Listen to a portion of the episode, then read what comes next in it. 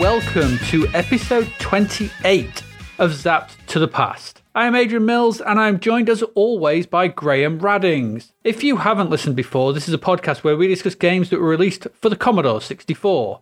Last week we looked at our first batch of games from issue fourteen of Zzap!sixty-four, which we are in no way affiliated with, and we were spun by Spin Dizzy, perturbed by Pumpkins in Cauldron two, and frozen in time with Fairlight.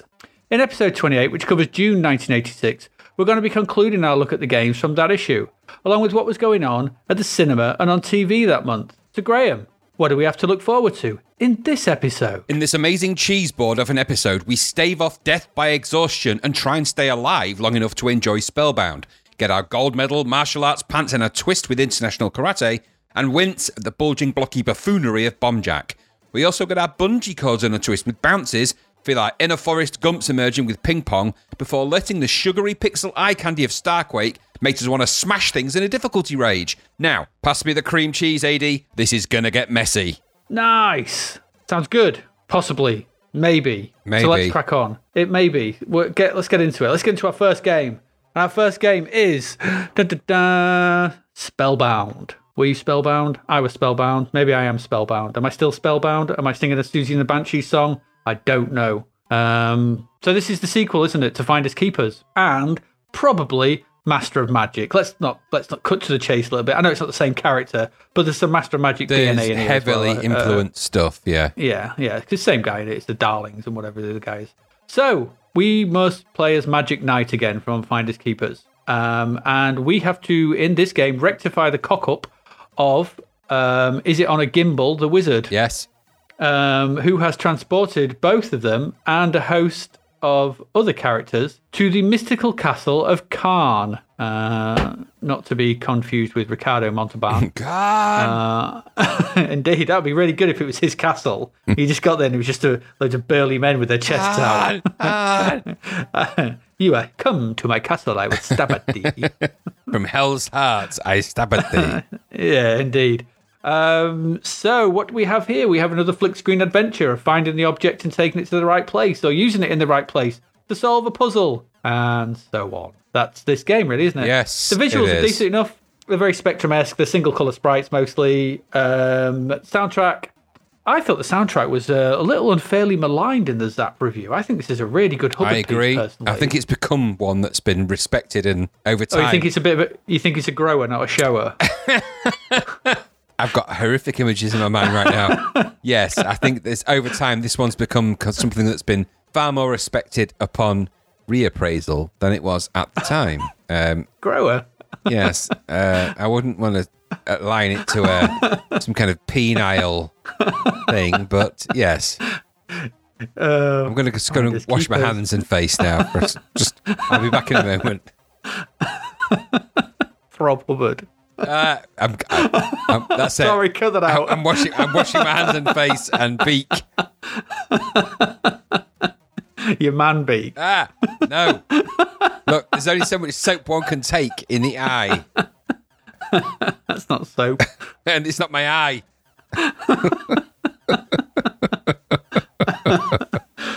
Oh dear. As you oh, were. Dear. As a, well, really. Really? um, okay, so I did like the music. I do think it is a very good piece of music. I really like this. It, it, it is. Uh, it is good. I, I, I get what they say. It's, it's quite intrusive, isn't it? It's very.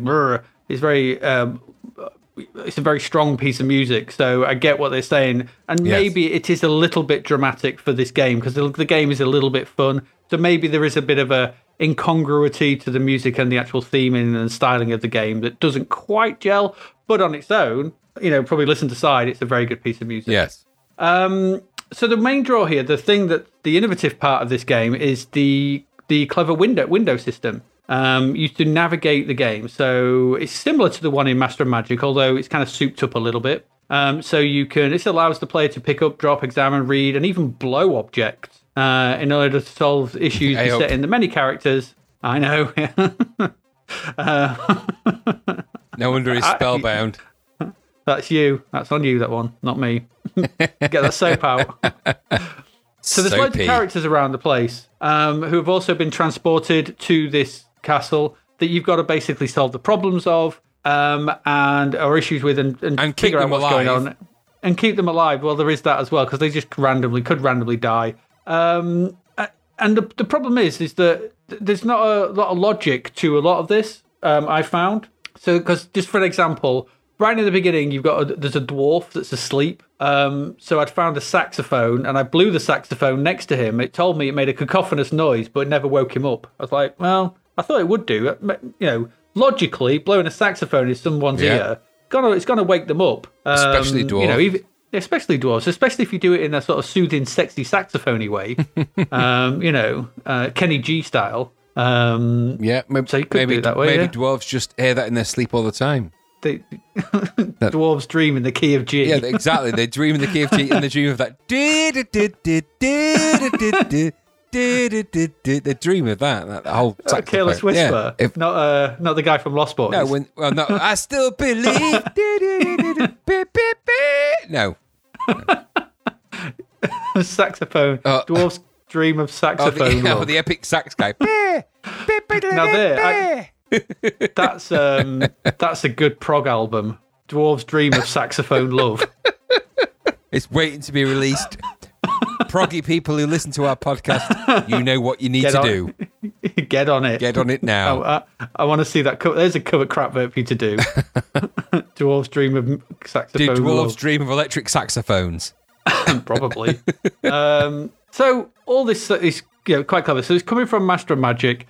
It's coming from Finders Keepers. There's a there's a sense of that this is a clever game. The problem, um, well, the main problem I found with this game was. You, you just die. Yep. you, you have a stamina that just is constantly going down, and, and somehow if you don't top it up, you just die. Yep. No indication um, of it either. Uh, there, no, there is a bar that's just going down, and I know I didn't understand it. Then it went, "Oh, you died." It's reminded me of uh, uh, the Fainting of Jeff Capes, um, which is a film that's on Netflix. If you uh, ever want to catch it, it right now, something with that's the, a... the Haunting of Hill House. The same people made it.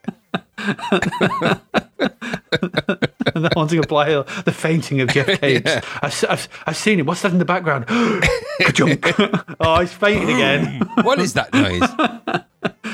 Your your, your tea shook. There was a ripple in the tea, mother. All of all of the birds are attacking each other. What's going on? But they're only budgies. Um, so yes.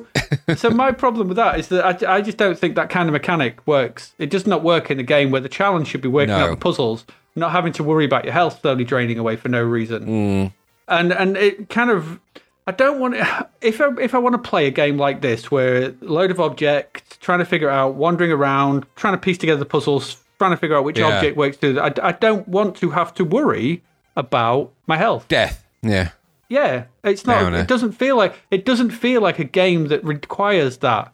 That just feels like something again stuck in because oh, you know, you've got to have death. Well, mm. it's like yes, that's fine. We'll have things that maybe there's because there's a bit like if you're not carrying the bottle near the beginning and you go into a dark room, yeah, death, death. instant yeah, death. Yeah, it's it it's a bit just too prescribed. It's a bit too harsh and doesn't en- doesn't engage me in wanting to keep playing it. Yeah. Once I died once from running out of health, I just turned it off. Yeah. I didn't want to go back to it. It doesn't matter how clever your windowmation system is.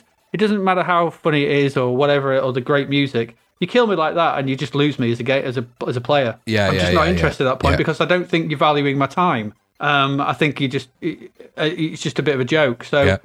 it, it it if you took that out, this would be, I think, a really, really good game. Yeah.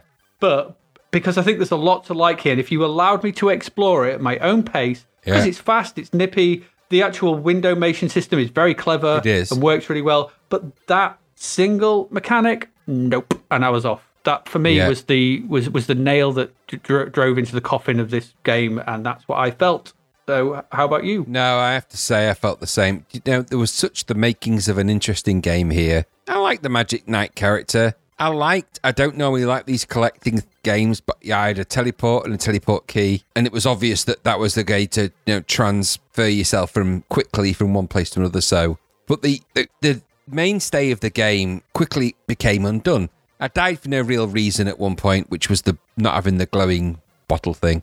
When mm-hmm. I got that, um, I died then repeatedly for no reason for not doing something in the right time frame. That is frustrating in a game like this, because the answer to doing that is really not clear. Um, it's really down to chance, just to be, you know, just to know that you need to do these things over and over again. So eventually you can overcome that by just chance elements of knowing that to hand the glowing bottle to one of the characters, to hand it, take it back off them and stuff like that. Eventually you'll figure it out, maybe. But do you know what? By the time you'd figured it out, you'd be bored out of your mind with this. Um, it's such a tragedy, really, because I liked the fact there was a lot to explore in here. The music was good. I liked the windimation system.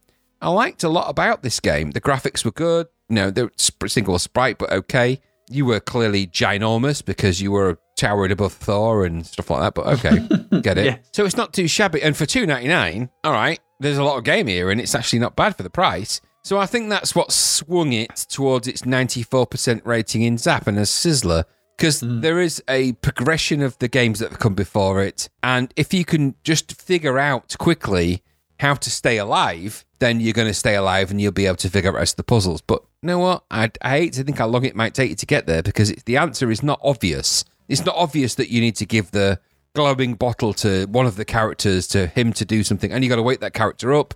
So you've got to find the thing that wakes him up, which is not the saxophone. It's the thing that someone or the other character says. It's not obvious.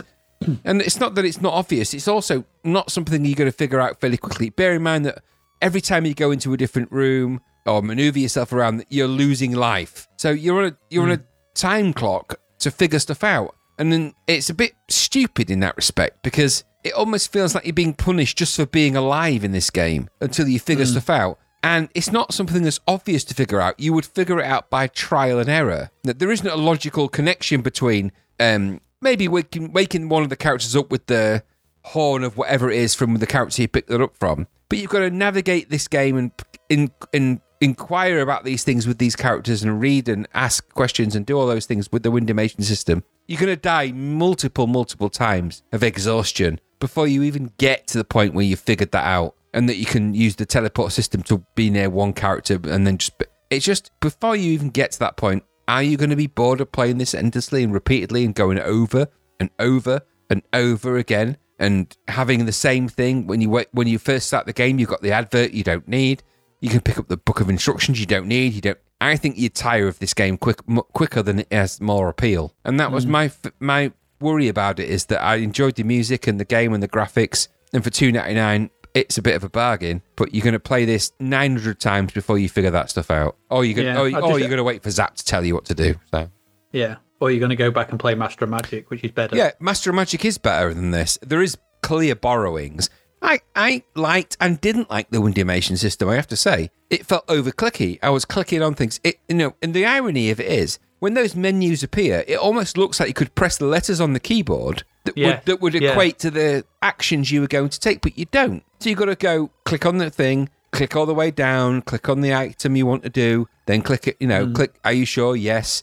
Which is great, because there's many items you might click on by accident, because you can easily overshoot the thing you're trying to click on. Then you've got to go mm. all the way through to, no, I don't want to do it, and then go back through it again. So that, I think there's a little bit of logical thinking that didn't happen in this game. And um, it's, like I said, I like the soundtrack to Spellbound, and I think it's become something of a Hubbard classic. During the eight-bit symphony, I think Spellbound was one of the things that was one of the big Rob Hubbard things. I think maybe if, if it's not in the original eight-bit symphony, it's in the, the, the second phase of it all. It's a great Rob Hubbard score, and it sort of suits the game, but not in the same way that Master of Magic does Master of Magic. And and yeah, I think that's why it, it kind of... But I think it's because this game repeats so often, you never get that far into the soundtrack to really kind of get the gist of it. So I think it's a, it's a tragic shame that this game was too hard to really get into. And uh, ninety-four percent I can get it because it's two dollars and ninety-nine cents, but what a what a shame. What a great shame it is. So yeah, that was my just, take. It's just a couple, It's a couple of additional mechanics that just let it yeah, down. Yeah, just if it? you hadn't died, if I don't know, even know really why this game needed that exhaustion no, it mechanic.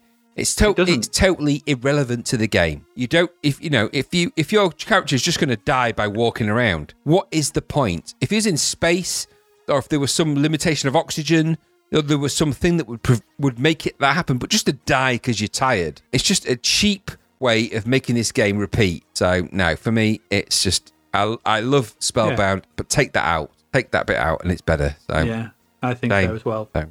Yeah. There you go, indeed. All right. Okay, so that's Spellbound. Um, let's go on to our next one.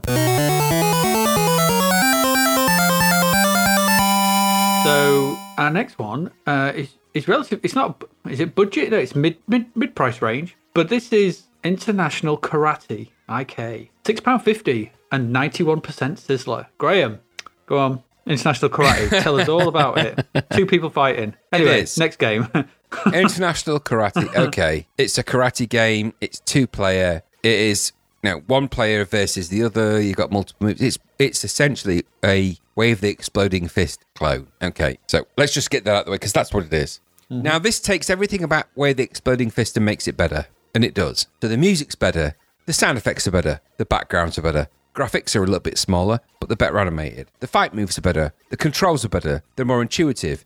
The fight controls that you have when you pull off really good moves, because they do kind of a, you know, a little, uh, I don't know what you call it when they they have a little celebration when you do a really good move. I don't know what you call it when you like, sort of do a little. You do, you do that sort of handshake, don't you, on your, on your thigh? Yeah, they sort of rub their hand yeah. on the thigh, and then I don't know how you, what, how you even describe that without it sounding weird. But they have little animations to celebrate that they do those things. The in-between game is like... Uh, He headbutts the tiles, and you got to shake, waggle your joystick to crack the tiles in a kind of a, in a kind of a classic uh, karateka, not karateka the game, karate sort of kung yeah. fu move, and not even kung fu. I don't know what that is, but this it is essentially a really, really slick, super brilliant fighting game, International Karate, and it has everything going for it. Everything. It is a clone of other games that came before it. Is that a big problem? I don't think so, because I think this does those things better. It's Alistair, um, what's it? Archer McLean. Uh, sorry, it's Archer McLean. So it's got a pedigree of programmer behind it. It's got Rob Hubbard in the soundtrack. So it's got a Hubbard soundtrack behind it, a good one as well, a really great version of Merry Christmas to Lawrence, amongst other things. And we reviewed our uh, Way the Exploding Fist way back in episode five of Zapped to the Past. Zzap gave it ninety-three percent back then. And... if you read the review in this issue of I K, um, International Karate, I K, International Karate, um, they, all of the reviewers say this is better than International Karate. All of them, they do. They say that in the review. They, oh, this is so much better. It's an advance. It's much better. And yet, this game scored an overall ninety-one percent and Way the Exploding Fist scored ninety-three. And therefore, neither of them got a gold medal. Now, I think this is a travesty which I can't get my head round. And I have read the review in Zzap, and I have played the game. Now, I have a strong affinity for I K because it's a great game. It's simple in what it does. It's no different to any of those fighting games. One-on-one fighter, two-player is amazing. There's an extra added mechanic in I K where you can score a half point or a full point. You have a judge. It judges your, you know, your skill of what you did at the time. There's nice touches to I K that work. And later down the line, it became an even better game. I K is an amazing combat game on the C sixty-four. If I K, sorry, if um, if Way the Exploding Fist didn't exist, this would be the de rigueur platform-holding master of that genre. And I think actually it is, because it does things better than Way the Exploding Fist. It's faster, it's more punctual, the moves are quicker, characters are a little bit better. It's just, it's like Way the Exploding Fist on, on roids a little bit. So how this scored less overall in Zzap than Way the Exploding Fist. Generally speaking, it's this, and this is weird. So Zzap gave it ninety-three percent, right? And... Um, ninety-one. Sorry, sorry, they gave Way the Exploding Fist ninety-three and ninety-three. They gave gave uh, International Karate ninety-one. Uh, the game got higher scores than Way the Exploding Fist in all but graphics, which was ninety-one versus ninety-five, which is inexplicable, really, because the backgrounds and everything else are better. In lastability, it got ninety-one percent, versus in which is Way the Exploding Fist, versus ninety percent uh, in Zzap for, for, for International Karate.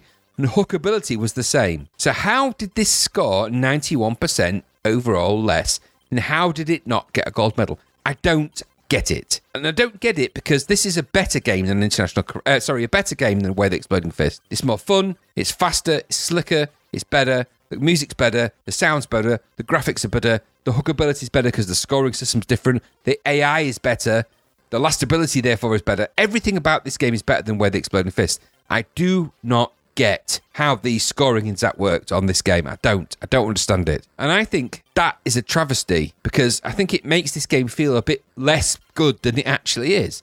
It's amazing. It is an amazing game. And I think it's a travesty. I don't get it. Um, even all the reviewers in that reviewer's app, and you can go back, you can go and read it yourselves. You can find it online and read it or have it originally and read it. All of them say that the International Karate is a better game than Way of the Exploding Fist. So I don't get scoring on this. I don't get how it's not a gold medal. I don't get it. It's not even a... Is it a, it is a sizzler, but I don't get how it's not a gold medal. Because they don't even criticise it for being derivative, which you could argue that might be the thing that sets it back, apart from the fact that the presentation score is six percent or five percent, sorry, higher.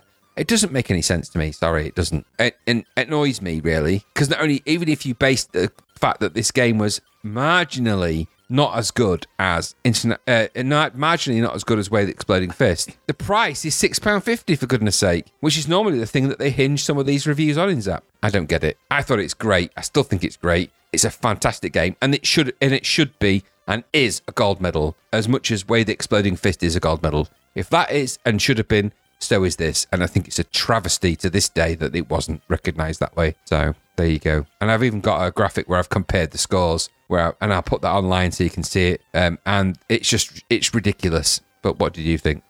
Uh, uh, right.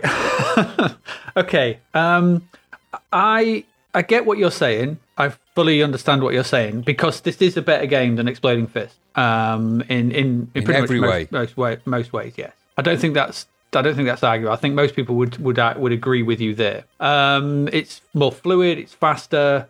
Um, I would. The Exploding Fist, by the way, does have half points. Um, I didn't think it did. You get half, yeah, because you, you get half the yin and yang, because you have the yin and yang oh, okay. symbols as as the points, so you can score half points in, in that. So it's it's similar. You can do that as well in there. So if you get a clean contact in Way of the Exploding Fist, you get a full yang, full yin and yang, whatever you want to call it. But a, a thing you get gets you half a point. Um, so th- that does exist in Exploding Fist. Um, I'm not sure. I know you said it was you preferred it. I, I wasn't sure that the move set was quite as intuitive as Fist. I don't. There was one I think which is down down towards, which does a, a high kick. Does the high kick? I think that's quite un, unintuitive. That doesn't, doesn't feel right. Um, uh, so th- I don't know. It, for me, it felt a bit a bit weird, and and I, and I felt sometimes I was fighting against the controls. However, small things.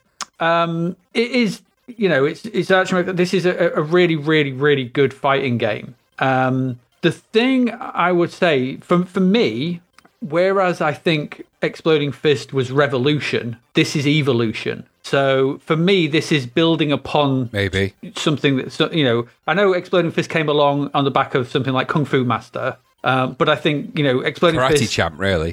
K- yeah, Karate Champ, not Kung Fu Master. Yeah, sorry, Karate Champ, you're right. Um, so it came up on the back of Karate Champ, but I think it did so much more, I think it, you know... shaped the way we looked at sort of two-player fighting games in that way. This is, you know, it's Exploding Fist souped up. You know, it's Exploding Fist plus with, you know, speeded up. Um, and I think the thing is with this is that if you put this, I think if, if International Karate, if you put International Karate and you put Exploding Fist and they came out in the same month, you would go International Karate is the better game. You've got nine months, nine, ten, eleven months of evolution of people getting better with the the hardware, people learning stuff, people looking at this and probably deconstructing, you know, there's, you know, deconstruct. I'm sure Archer McLean, I don't know whether he did, but, you know, you can look at the code. These people will probably be aware of what code was going into and how they were doing things. Yeah. So you're building upon that. So in that respect, I can understand the lower overall score because I think, I think Exploding Fist is the gold medal because of when it comes out, it's mid nineteen eighty-five. We've not had anything else like it. And I think this is a refinement of that, but it's ten months. When was the Exploding Fist? Issue five? We, we looked well, at it. it was episode was, five we looked at, so issue so whatever. What would that have been in issue three? It was early. It was, issue, it was the Beachhead two issue, I think. So issue four, I think. So issue four. So we're now in issue, what, fourteen? There were ten issues on. We're nearly a year on. Um, and so to me, yes, this is a, a much better, you know, it's a better fighting game to play, and everything about it is faster, smoother, nicer music. Everything, all the presentational aspects are what you would expect from a game made ten months later onwards. But it's still, as you you know, as you even said, it's it's Exploding Fist souped up on roids. Does that mean it should be a gold medal? I, I probably don't think so. And I and I would be surprised. You know, Zzap didn't give, as much as we bemoaned it for it. We didn't. It didn't. Exploding Fist didn't get a gold medal. I, I couldn't. I can't see. I, I couldn't see a world in which this w- would get closer. And I get the ninety-one percent because then I get the slightly lower score overall than Exploding Fist, because Exploding Fist feels like a, a, a an explosion onto the scene, whereas this feels like, all right, this is taking that pro, taking that template thing and smoothed it out, made it better, thinging it up, but it's still that, and that's that's where I, I come at this from. So that's not to say it's not better, because it is better than Exploding Fist. However, um, you know, I think, like I said, it's it's it's evolution. It's building on the shoulders of the game, really, yeah, the game that went before. I, I don't think that it deserves to be punitively graded because it's advan- it, because it's advancing that genre, which is. But I think if, if they reviewed Exploding Fist in issue fourteen, it wouldn't have got ninety-three. It no, probably would have been in the eighties. No, no, I agree. But at the same time, this is a advance of this genre. This is a fighting combat game, and I K does things that, that Way the Exploding Fist does not. And it takes it in mm-hmm. a slightly different direction. It might be relatively similar, and the gameplay might be relatively the same as Way the Exploding Fist. I get that. But um, you can't punish a game for being better at the genre it's attempting and then say that it's, and then say in the review that it's better, but give it yeah, worse scores. Pu- it doesn't make sense. I don't think they're punishing it. I think they're just just re- I, I think that the they're looking at it in the context of we're fourteen issues in, and what is this in right now? And like I said, if Exploding Fist came out at that point, I doubt Exploding Fist would have got as high. But the thing is, it scores higher in presentation. It scores higher in sound. It scores higher in almost everything. It scores higher in value for money, and yet it still but, scores overall lower than where the Exploding maybe, Fist. I don't. But maybe get this that. is a problem with actual actual scores, rather than because if you like you said, if you read the text, they all say this. Look, it's a better game. Go play it, and, and it's about you know if you want the if you want the pinnacle one-on-one fighting game on the Commodore sixty-four at this point, then this is it. You're not going to get better. That's it. Yeah, and, and I get and, I get that, and I think to myself, okay, that's if that's the basis of where they were and where they became, that's fine. Mm. But you know, we our remit for this podcast is that we play these games now and just see if they're as valid as they were. Oh, yeah, then. Yeah. And I think that International Karate is a better game that leads on to better things than Way the Exploding Fist. Way the Exploding well, Fist what... led on to Fist Two. And Fist Plus. International Karate led on to I K Plus. So the but game also, that set the trend Fist... for the development of those games was I K. It was not Way the Exploding Fist. Yeah, but I K came from Way the Exploding Fist. Yeah, and you could argue that. I'm not sure that it does. I think there's more of a borrowing to um, Karate Champ and just redoing it and doing Karate Champ, but doing it faster and better with better music and better sounds than, than they looked at Way the Exploding Fist and just tried to remake that. Because I think this, if they'd have done that, you'd have ended up with another version of Way the Exploding Fist. This is not necessarily just that. And I K Plus kind of proved that because they were able to add more dynamics than another player and all those things. I guess I think I just I think it's just down to where your affinities lie. Don't get me wrong. Way the Exploding Fist is a very important game across all um, machines at that time, whether it was B B C Model B or Acorn Electron through to Commodore sixty-four and beyond. I K, I think, is a important C sixty-four game. And I think um, the testament to that is that later down the line, of course, it's, it's just massively improved. It's just weird, isn't it? It's weird. Yeah, I mean, I'm not disagreeing with you. I don't, I think, you know, this uh, I K is, like I said, I K at this point, and if you're going to go back and play a, a one-on-one fighting game, and if you had a choice of two, Exploding Fist or you know I K, play I K. It's faster well, and it's better. You've and it's, also more got, resp- um, it's more responsive. Yeah, Kung Fu in there. You have got yeah Kung Fu, but don't go play that because the collision detection is crap. yeah. Um, but you know, and and, and it's, not a, it's a, and, and I think and I think also as well, yeah, Kung Fu is a different kind of fighting game because it's more that's more sort of Chinese cinema, arcade, you know, yeah, homo, uh, yeah you know, that kind of thing. Yeah, this is Whereas very the, much these, the Bruce Lee Enter the Dragon yeah, one-to-one it, fighting game. That's where that came yes, from, definitely. Absolutely. So, the, you, like you said, it's Karate Champ, Exploding Fist. There's a lineage. I think the thing is, the, the lineage for me goes Karate Champ, Exploding Fist, I K, I K plus. I think Fist two and Fist Plus or whatever, they're an adjunct. Mm. They're off on their own thing. You don't get, I don't think you get I K if you don't get Way of the Exploding Fist. No, no, I think I, that's... I, I agree. I just think that um, I'm not sure that they are, I'm not sure that the lineage is Way of the Exploding Fist and I K was a thing because of it. I think I K is a game because they based it on a fighting game and just wanted to do better than Karate Champ, mm. and they did. And because, you know, there's, I think Way the Exploding Fist is far more like Karate Champ than International Karate is. Mm. But it's, like I say, it's, you know, we can debate it till the cows come home, aren't we? The fact is, it should it have been ninety-one percent? No, it should have been higher than that. Maybe if it's not a gold medal, okay, I get that. Maybe it's not because they, maybe they just don't do that. But ninety-one percent is a landmark International Karate based on all the scores. Based on the reviewers' comments, it should have been higher. Should have.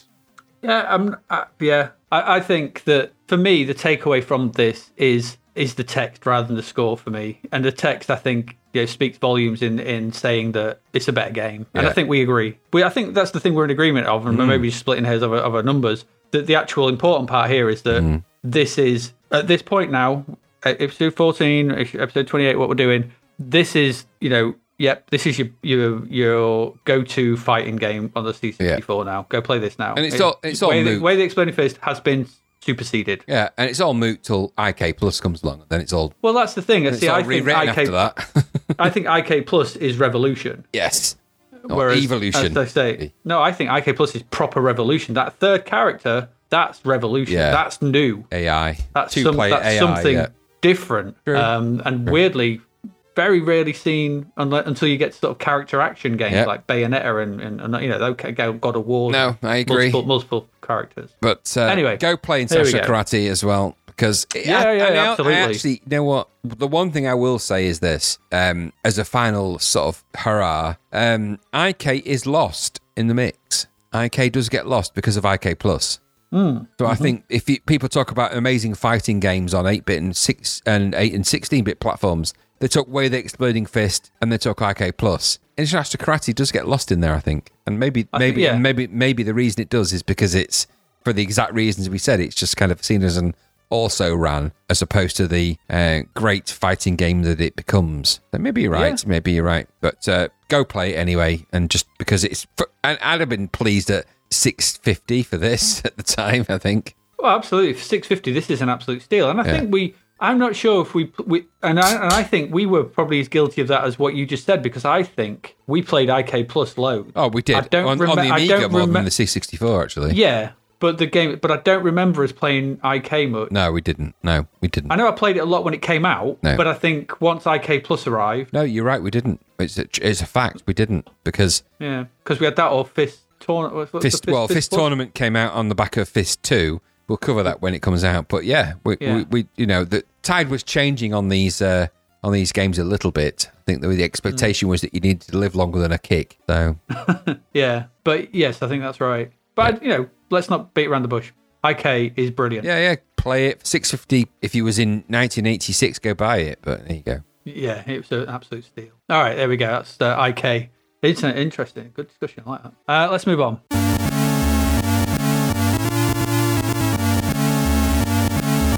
Our final game for this section, um, and that game is Bomb Jack. So from the sublime to the mm. ass cake. So what is so what is Bomb Jack? Bomb Jack is a conversion. So Elite. This is another Elite conversion. Uh, we've seen, or we will see, Ghosts and Goblins. We have seen Commando, um, and we've seen not, I suppose, not strictly a conversion, but Frank Bruno's Boxing, which we have. Is punch, punch, punch out. So Elite are in uh, conversion territory at the moment, and this is a conversion of the arcade game Bomb Jack. So what is Bomb Jack? Bomb Jack is a single screen. Uh, you play the titular Bomb Jack, Jack Bomb. I don't know what's his name. Bobby Jackson. Bobby Jackson. Yeah, uh, and on the screen are some platforms. Uh, it, there's just basically this is a classic arcade progression. There are a series of platforms on the screen. There are a series of bombs in little. Um, patterns, um, and you have to, you, you as a person can jump up, a, kind of like the uh, jump in Yeah Kung Fu, you jump very high, and you have a cloak. The yep. cloak allows you to hammer the fire button and float left or right.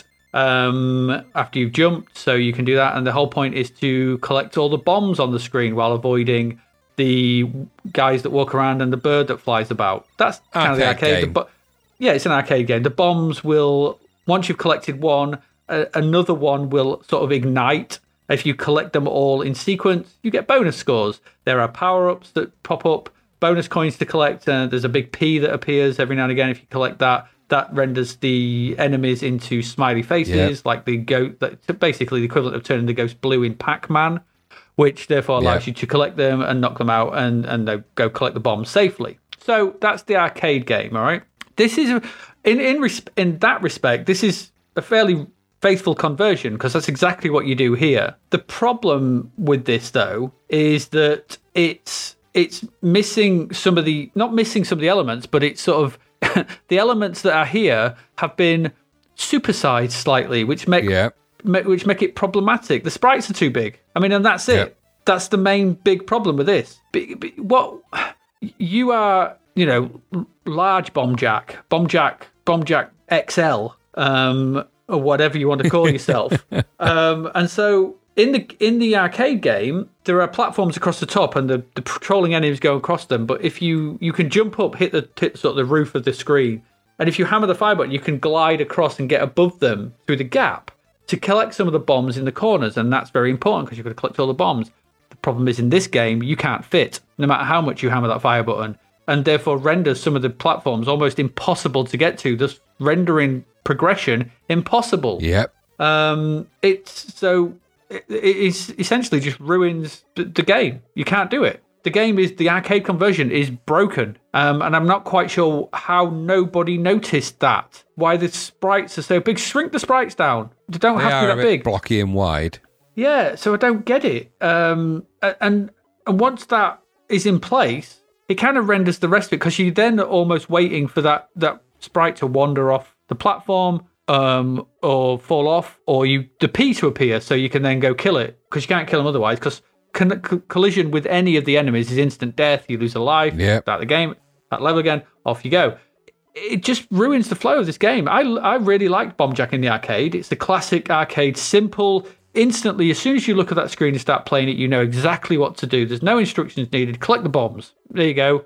That's all you've got to do. Jump around, collect bombs. Progression gets harder, the bombs get faster, the more stuff appears. Classic arcade, um, you know, language and classic arcade game mechanics. This just makes ruins it, because it doesn't allow you to control it like you should be able to control the arcade.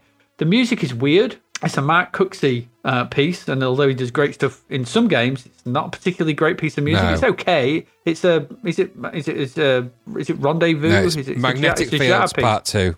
Is it Magnetic Fields, right? So it's a, a, a jar piece, and nothing really gels. It, it's, you know, I put here, it kind of looks like Bomb Jack if you squint, but the, the bombs don't ignite; they just flash. It's just, it's just not right. It's just too big. This will be better, I, I, I believe, when Bombo appears, which is the uh, I think Crowther and yep. uh, Alligator one, Wii Music, and th- those guys.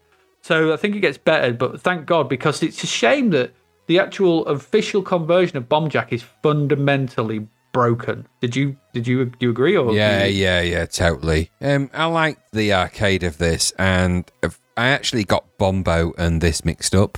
So when I loaded this up, I was expecting Bombo, so I was expecting the Bandowley soundtrack, I was expecting oh, right. the slicks of Bombo. But, and it took a while for it to register that this is not Bombo, this is Bomb Jack. It's the same principle. Arcane game logic. It, absolutely, yeah. So um, this was kind of poor. It felt blocky and wide. Um, it was a bit low, it was a bit of a poor port from an arcade. It lacked the it lacked the finish of the arcade, so it wasn't fast enough. It didn't work quick enough. The version of the Magnetic Fields was a bit bit rubbish. The gameplay felt bitty. The collision was very awkward, and responses were off on the controls. It was, I think, it the best you can say, it was nearly there, but it was just lacking the finishing and the proper decent tools required to make it into a good game. So it fell short. And the thing is, with these arcade conversions like this, you can't afford to fall short, because there's not much to them. So if you no. if you don't get the sprites and the jumping around and the logic of the game right, then there's no point. Um, in this game, you have to jump to collect bombs. If you can't reach the point where the bombs are easily, or at least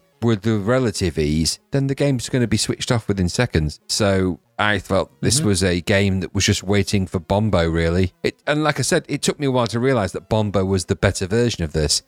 Yeah, Bombo is, yeah. So uh, forty-seven percent it got in Zzap!, which is better than I would have given it. And also ten quid, it's a full price game. I think, well, they got paid for that. They got paid for that license somehow, weren't they? Yeah, I'd be aggrieved at that. Um, I just felt like um, the logic of the game was lost in in the difficulty to actually get anywhere. Because by the time you'd collected nearly half the bombs on the screen, you'd lost two lives already. So you weren't going to get anywhere in this game. Only by luck. Mm-hmm. There's no judgment. There's no skill. Um, you can't, because the enemy logic was so intense that there was no real way of penetrating it, so it's just a waste of time. Um, yeah, so you're, you're and right. Bombo comes along and does this whole thing better anyway later down the line. So forget it. Don't don't waste your time with that. I, d- I, d- I don't know how you get this wrong.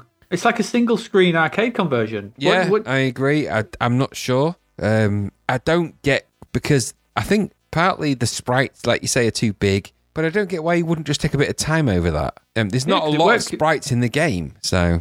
No, and it works in Bombo. Yeah, and they, they felt like Dig Dug sprites in the wrong game. Yes, they really do look like the Dig Dug sprite. Yeah, so. Yes, which is. Big, wide, clunky sprites. Not Bomb Jack. No, not Bomb Jack at all, no.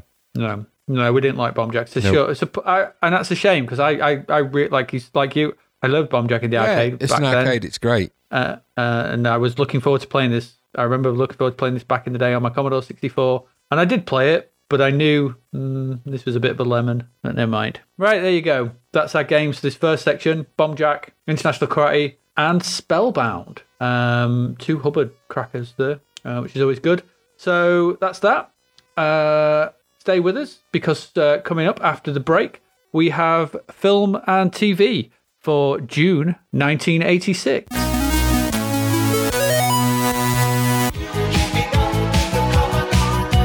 Thanks to our sponsor, David Hearn Writer dot com, where you'll find dirt cheap books and audiobooks via Amazon, Kindle, Audible, and well, everywhere. Dave's next book, Escape from the Commodore sixty-four, sees someone stuck in their computer.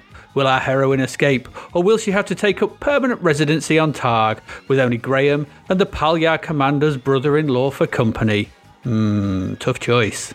It's coming soon and will be super cheap to buy. Visit David Hearn Writer dot com, that's David, H E A R N E, Writer dot com, to find out more.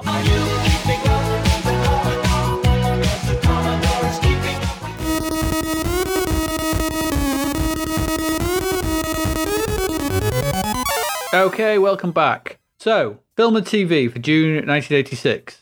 Uh, not a lot. There's not a lot going on um, on our screens. Everyone's out for the summer. June eighty-six was out. That's a World Cup year. Um, maybe everyone's watching the World Cup. I don't know. Um, third of June, uh, B B C B B C One began airing the three-part dramatisation of the Jeffrey Archer novel Kane and Abel. Have you ever part read two... any Jeffrey Archer novels? No, hang on. But part two was shown on the fifth of June and part three on the sixth. Um, no, but my brother was obsessed with this, um, right, okay. and my and my mum as well. My mum, and my brother, they they they were they they voraciously read the Cain and Cain and Abel book, and then right. they, when the dramatization came on, it was like silence in the house. we, we the, Cain and Abel is on. Oh, I'm going. Cain I'm going and up, Abel. I'm going upstairs to play I K. There's a biblical what, reference in there in there for Cain and Abel as well. Yeah, because so. it's it's about. I mean, I don't think it's about two brothers. I think it's about two. Two two characters that um, born are in, on opposite sides of the earth, I think. In, yeah, in the, in it's something novel. To do with one one who has everything and one who has very little, and they sort of come across. I, I don't know. I, I've never. There was another one as well. There was a Prodig, was it Prodigal Son or whatever? Yeah, was the yeah. sequel. Um, I seem to remember. I, I just remember the book was in the house, and it was a big, big red book yeah. with Cain and Abel on it, and the, the Prodigal Son was blue. I just remember though they were in the house, and I, I can't. I think I, I I picked them up at one point to read them, but I was like. Oh, this isn't for me. I'm going to read The Rats by James Herbert. There's not much difference there, to be fair. Well, you know, James Herbert novels had people being eaten. And, I was much more interested in that. Lots of boobies. Yeah, there was always a sex scene or two. There was to, always uh, gratuitous yeah. sex scenes. Some may say gratuitous. I well, say necessary. I, I say necessary. I have a fond memory of being at uh, secondary school in our first year. Uh-huh. And uh, in an English class, we all could choose books to read out to the class. And a particular chap who will remain nameless, but will, his name was Charles, and I won't say his surname, um, decided he was going to read out from The Rats. And I distinctly remember him, and I will bleep the swear word out for this, but I distinctly remember him saying, "You couldn't fuck a polo mint with that, you limp sod," out in an English class. When, and honestly, um, the guffaws and the shifty looks and the teacher going, "Oh my God," at that moment in time.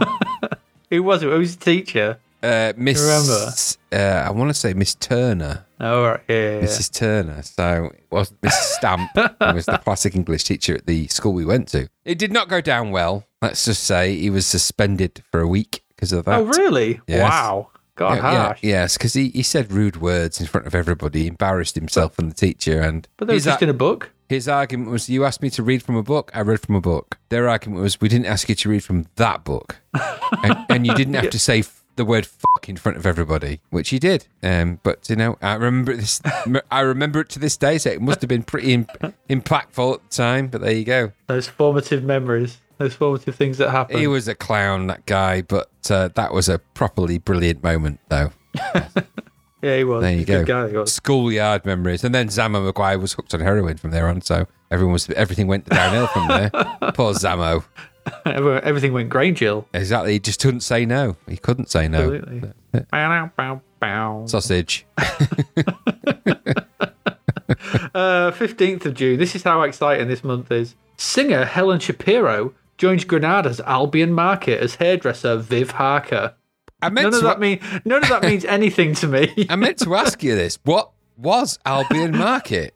Albi- I think Albion Market was a really crap soap that was on in the afternoon on I T V. Uh, so it was a soap opera then, right? I, b- okay. I believe, yeah, set set in Albion Market. It was set in some, I, I, uh, I think it was, I don't know whether it was some northern market town or something, and it was... It was. I think it was. I think it was on in an afternoon. Uh, but anyway, Helen Shapiro joined it as hairdresser Viv Harker. Things got exciting. I can tell you that. I'm I can't think, that. What, I have who, no idea. Who, what, what is a Helen Shapiro? She's a singer. Yeah, I get that. What, what did she sing exactly? What was she famous for? Uh, you're asking the wrong person.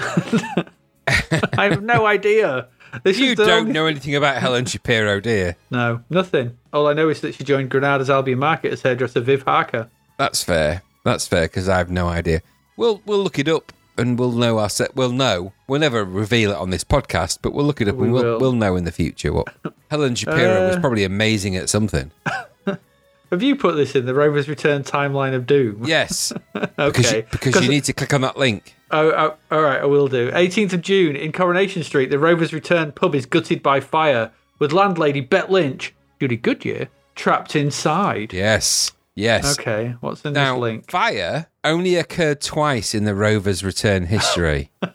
nineteen eighty-six, when Bet Lynch a fa- was... A, fa- a faulty electric box starts a fire. Exactly. And in twenty thirteen, which I think was deliberate, I think there was a murderous attempt at somebody then. But that's oh. the only two times fire has been the thing in the Rover's Return. Because they say that soaps recycle plot lines, and they do, mm-hmm. and characters. So, you know, they, they, it's not, you know, it doesn't take Einstein to figure that out. That the plot lines of all soap operas, they, they go in a cycle, so things recur and reoccur and reoccur and reoccur. Just as they but, do in real life?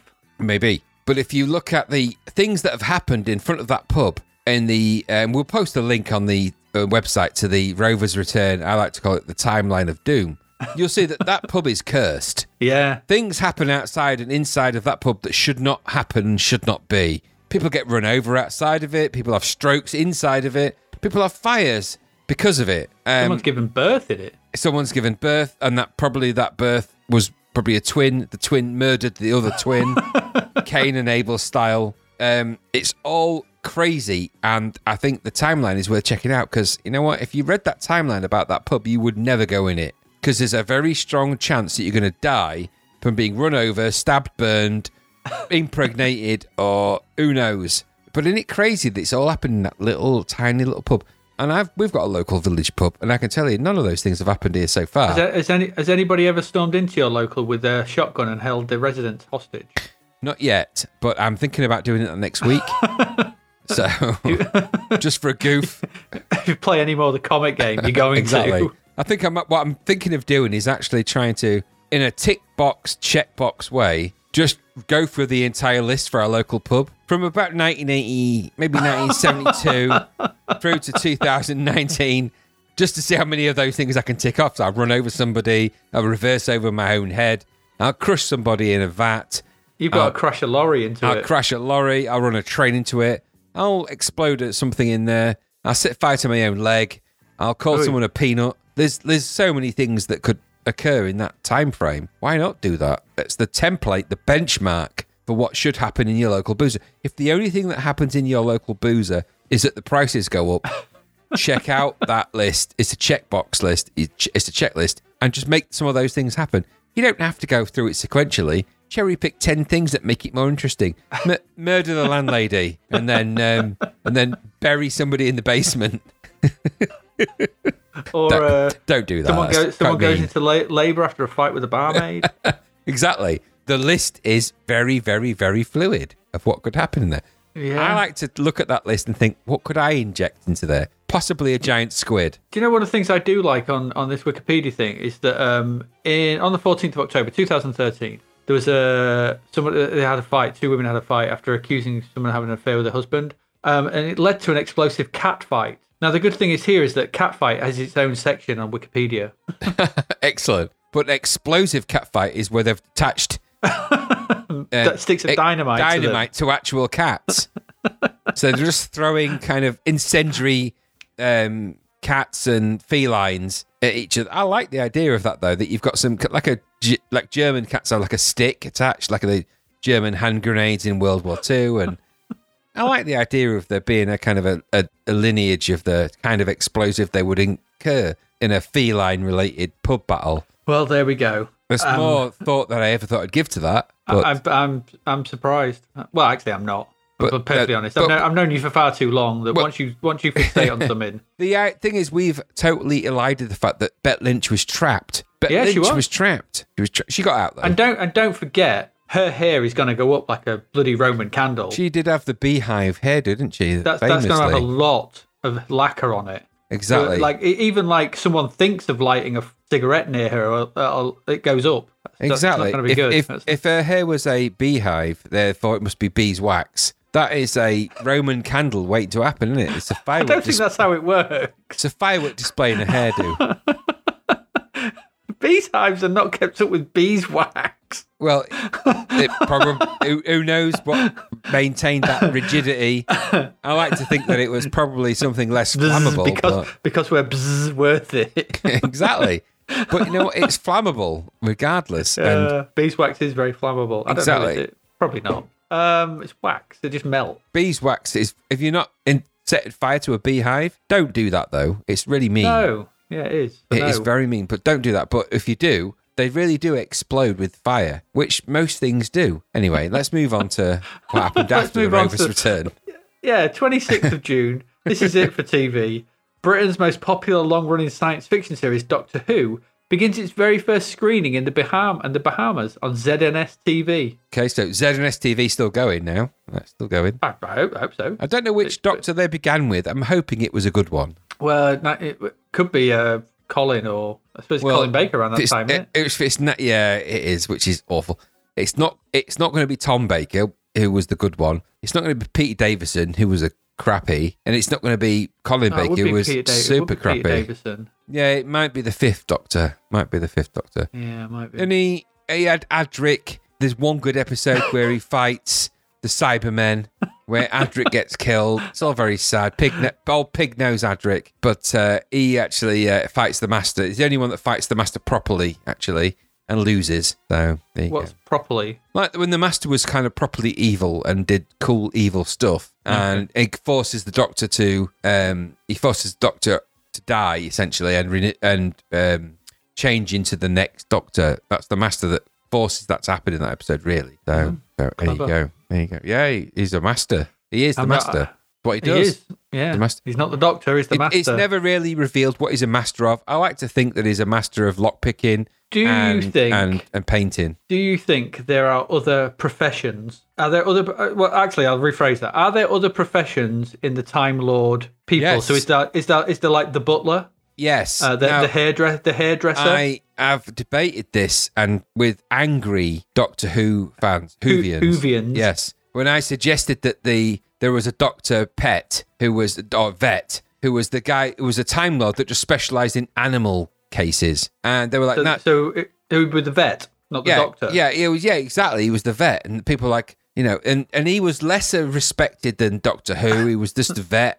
He just, you know, he sorted out horse hooves. He caught, you know, he so, but you know what? They're equally important. No, the Cooper, because there's multiple species of animal across the universe. Well, the Cooper would like, you know, he'd just go through time fixing barrels. Yes, exactly. I think barrels are a very useful thing. I think know. that there is room for different Who specialisms. Yeah, but different, different Time Lord. Yeah, you know, exactly. The, so you, you know, can't all be a doctor and have your sonic well, screwdriver. Exactly. Somebody else, somebody else has got a exactly. the mechanic. The, the doctor is the changeable aspect. The Who part is we don't know what you are, what your name is. So, but actually, you could be, makes, you, know, you could be a you know, businessman who.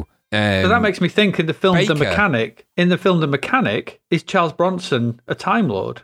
Yes, is is exactly that. Like uh, like in. A film where you've got really good cake makers, you know, Baker Who. yeah, um, exactly. Where you've got, you've got, you know, Vet Who, Baker Who, Surgeon Who, you know, lim- similar to Doctor Who, but he could really like sort stuff out with the surgery. Cooper but, Who. Likewise, there'd be really crappy ones, like, you know, just like people that didn't have a really great skill, like Shoemaker Who, or, you know, Lace Man, Rope Maker, Candle, Candle Maker Who was never going to be a successful Time Lord. He just wasn't. It was just Jam Maker Who, you know, Jammer, Jammer Who, Jamu, Jamu. Sounds like yeah. a killer whale or a panda. It's, it's like a knock knockoff SeaWorld. Oh, we're called Ocean World. We don't have Shamu. We have Jamu. Jamu. There he is. Check out Jamu, the only time traveling whale we've got. Yeah, exactly. You've seen him in Star Trek Four, of course. He Absolutely. Was he was in the he was in the film Free Billy. I like the idea that your specialism is attached to your ability to be a Who. That's quite a novel take on the whole Doctor Who thing. Because I think it, it, it's probably... Because there was a lot of Time Lords. They can't all just be Who's. You have to designate what they do. Dentist Who? It'd be quite cool. What, so like um, Baker just, what? Yeah, just a... T- I don't know, but just a time-travelling dentist would be quite well, interesting. Just have, just have de- different different questions. Yeah, well, they just have different, different abilities. Different question words. Doctor, dentist... Baker, but, candle maker, vet, uh, wear. Yeah, exactly. Uh, um, fashionista, um, shoe designer. In modern parlance, of course, uh, you'd have uh, influencer. There's some guy that just tweeted his tweeted the stuff he did. He's on Snapchat and Instagram. He don't do a lot really. He's just on there, just being kind of popular. He sells products for big brands. Amazon Who is kind of a popular guy. Jeff Bezos. yeah. Be- Bezos Who? Musk Who. Yeah. Elon Musk Who. Elon Musk Who. Musk Who, yeah. Musk Who, is that a type of. It's a place. Mus- Moscow is a type of place, I think. Oh, yeah, it is, yeah. Moscow. Moscow. Oh, oh, well, Moscow, as you call it. I do. In, in Russia. Anyway, I come from Moscow in Russia. Moscow in Russia, and you are Doctor Who, Doctor How. But there must otherwise then be Doctor What, Doctor Where, Doctor How, well, Doctor Can, Doctor you know, doc, Doctor Maybe, Doctor May I? Yeah, Doctor May I. He'd be he'd be played by Kenneth Williams. He would. Doctor May I? Doctor Ooh. May and Doctor Who.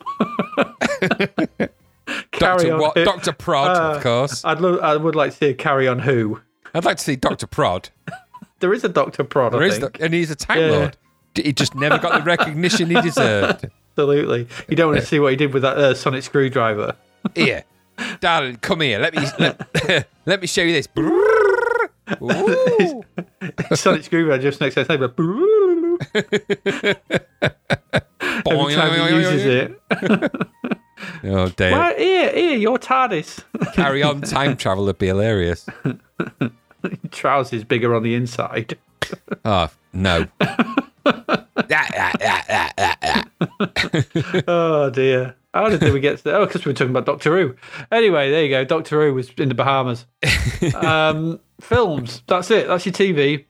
The films, and normally we have a few because there's a few released. We've focused I on one. there is, well, there is, no, this was it. There was no other films released, according to the site I use. You had one film release, and I think everyone just went, oh, I'm not releasing after this. um, so the film that was released on the fifth of June is the classic horror film, From Beyond. Aye. So, and that was it. There was no other films released that month. I can only assume that people were in some kind of, like, shock. That trailer for From Beyond did the rounds at that time. Let me tell you, even this short version of the I'm going to kiss you, ah! From Beyond. I just, I, I even now I remember it because it was mm-hmm. on T V all the time. It was. Did you watch? Did you watch the film? In, I in... did. I went back and I watched the full film. I laughed my ass off. It, it was hilarious, but I watched the full film. Yes, um, I, I I went a step further and I read the because uh, I had one I hadn't read, so I got the I read the Lovecraft short story. Okay, it's only eight pages long. That makes sense when I think about the film. Um, but it's quite similar because the the names all the names are taken from the short story, but the the the film itself, and, and it takes, you know, the, the, the short story clearly influences that um, the film in, in many ways. What it doesn't have, it doesn't have uh, Ken Faree in his pants in the short story. He is in his see, pants. He attacks in, in his pants. He's that a, that sequence with Ken Faree in his pants is one of the most disturbing things I've seen. It's in a, really random so, as well. He doesn't need to, to adjust his pants on for that. Just when he when he tackles him down the stairs, it's like Faree bulge. Weird. It's very um, weird. It is very. It's a very. For those who don't know, From Beyond is a. It's a. It's obviously an adaptation of a Lovecraft story, a short story, where basically these these two scientists they build this machine which they call the resonator, which allows for the uh, it does.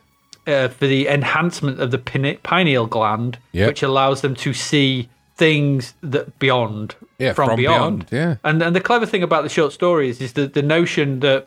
Um, In the short story, it's a lot more. They're there. It's that it's like these jellyfish, these weird things in this. Then they exist all around us, moving through us at all times. We just don't have the ability to to discern them, to to see them. They're in a different kind of dimension. This resonator and the stimulation of the pineal gland allows us to see them. The problem is, is that when you become aware of them, they become aware of you, and obviously that's where the horror comes from because the. The film starts off, it's got a great beginning, got a superb beginning sequence. Yes, it has. Um, with the whole axe and, and the, pet, you know, with just that headless body and then, you know, some great lines in it. Humans are such easy prey and yeah. all that.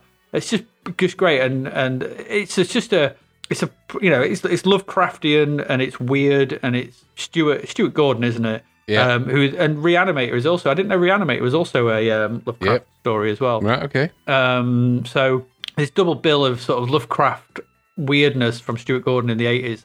And I can only presume that everyone else just watched From Beyond and went, we're not releasing anything this month. We're not. We can't. What do you, how do you follow that? Because it is so different to... There's some really good... I mean, some hokey special effects, but some nice... Some good some effects really, in it as well. Some really great practical effects in this. Um, although it did make me laugh when he comes out the uh, big worm's mouth and he's got no hair.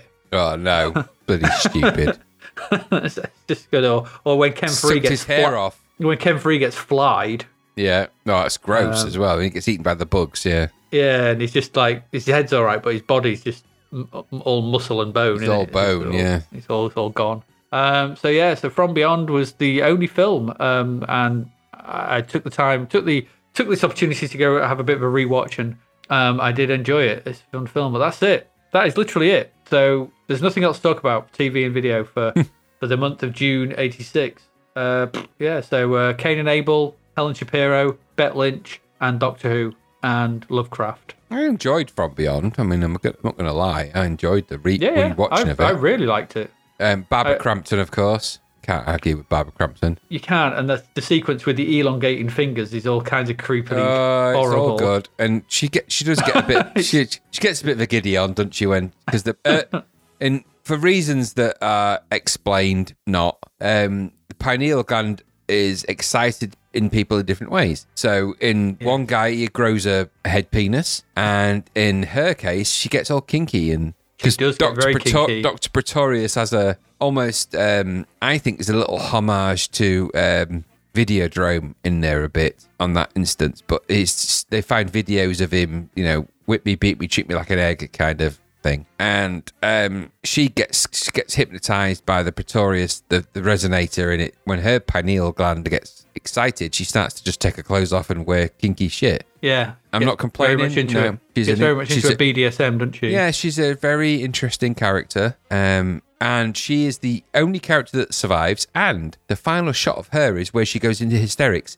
There's a really interesting whole dynamic in film theory and film studies and film theory about women in hysterics, of mm. which this film lends its canon. Uh, if you're interested in that kind of thing and you listen to this and you think, what is he talking about? Just look up film hysterics and the female hysteric and hysteric, hysterical laughter in films and women, and you'll find Run Beyond sits in amongst many other films. Quite an interesting topic. Crazy film, though. Really crazy. Mm. Really well, crazy. The, but the, short. The whole thing, it is quite short. Yeah, it's just, you know, it doesn't overstay its welcome. I think no. that's, well, that's the, that's the thing with... Um, You know, most Lovecraft is Lovecraft is all about not you, we shouldn't see these things. You know, no. that we shouldn't see the elder gods, the thing from beyond. We shouldn't we shouldn't see them, and the human brain is simply not equipped no. to deal with them. And the um, thing I will and, say is, um, that's what this is. Yeah, and the thing I will say about um, this is that it does fulfil that. Yeah. Um, yeah. You know, um, there is a really good element to this film about that kind of Lovecraftian. I mean, I'm not, I don't know a lot about Love, H P Lovecraft stuff. I know it's based on this, and I know that there's other things that are the monsters and the look and feel and all of those things. But this film is actually, um, like you say, it's not only is it um, a composite part of all these ideas which come together quite nicely, and it's, yes, it's of its time, so some of these special effects are a bit ropey, but it doesn't matter. But uh, if you get past all of that, It's the. It's actually a good, really good film, and I'll tell you what it is. It's punctual direction of a film, which is something you don't get nowadays. So this film's made to, what, ninety minutes, maybe even less? Yeah, you, something like that. Yeah. Most films nowadays, are two horror films are two hours, two and a half hours. It's too long. I was celebrating when Quiet Place Part two was at running time of about one hundred forty minutes, because that's as much time as you want a horror movie to be. one hundred forty? Or yeah, an hour forty? Sorry, sorry, an hour forty. Well, so I'll say that's two hours twenty. Yeah, so it's an hour. It's an hour forty, and like this one's an hour less than an hour thirty. Horror movies of this type should be that, because they can mm. be too long, and if they're too long, unless you've got really good premise that can stretch it that far, it gets dull and boring and uninterested. This never did. It's old and it's crazy, and Doctor Pretorius' character is amazing in it, and it is it's like sample yeah. heaven in that film. It's like, yeah, honestly, true. You could just hit the sam- get my uh, Akai sampler and hit the sample button repeatedly. Um, but it is a great film for that, and uh, just Jeffrey Combs is also a really good watch in this. Um, he's not as ever good in most things again as he is in this. He plays mm. his char- this character in every film he's in, um, including in later films. But um, there you go, there it is. Go yeah. and watch it. And, just go watch and it. And there's lots of eye eating. That those bits are gross. I think where he sucks people's eyes and brains out. I think that's actually yeah. quite gross. Yeah, can't, can't okay. argue with a bit of eye eating. No, gross. Yeah. So there you go. That's your film and T V. Um, so stay with us, because that's that. Uh, we'll be back briefly with our, our last set of games and a special segment to end this episode on. Um, so we'll be back soon.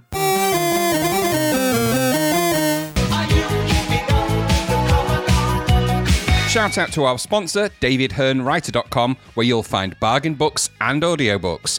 Dave's next book, Escape from the Commodore sixty-four, sees someone trapped inside their computer. They've got to solve one of the games to escape. Imagine finding yourself charging forward, taking on soldiers, daring to win, but you're not Rambo, a Commando, or a Green Beret.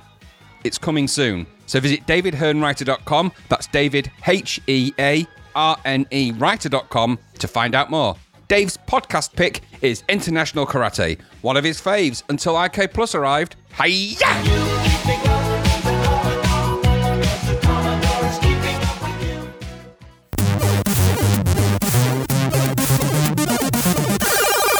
Welcome back. So we move into our last set of games for this month, um, and we've got three more in this section to come up. Um, our first one is uh, From Beyond.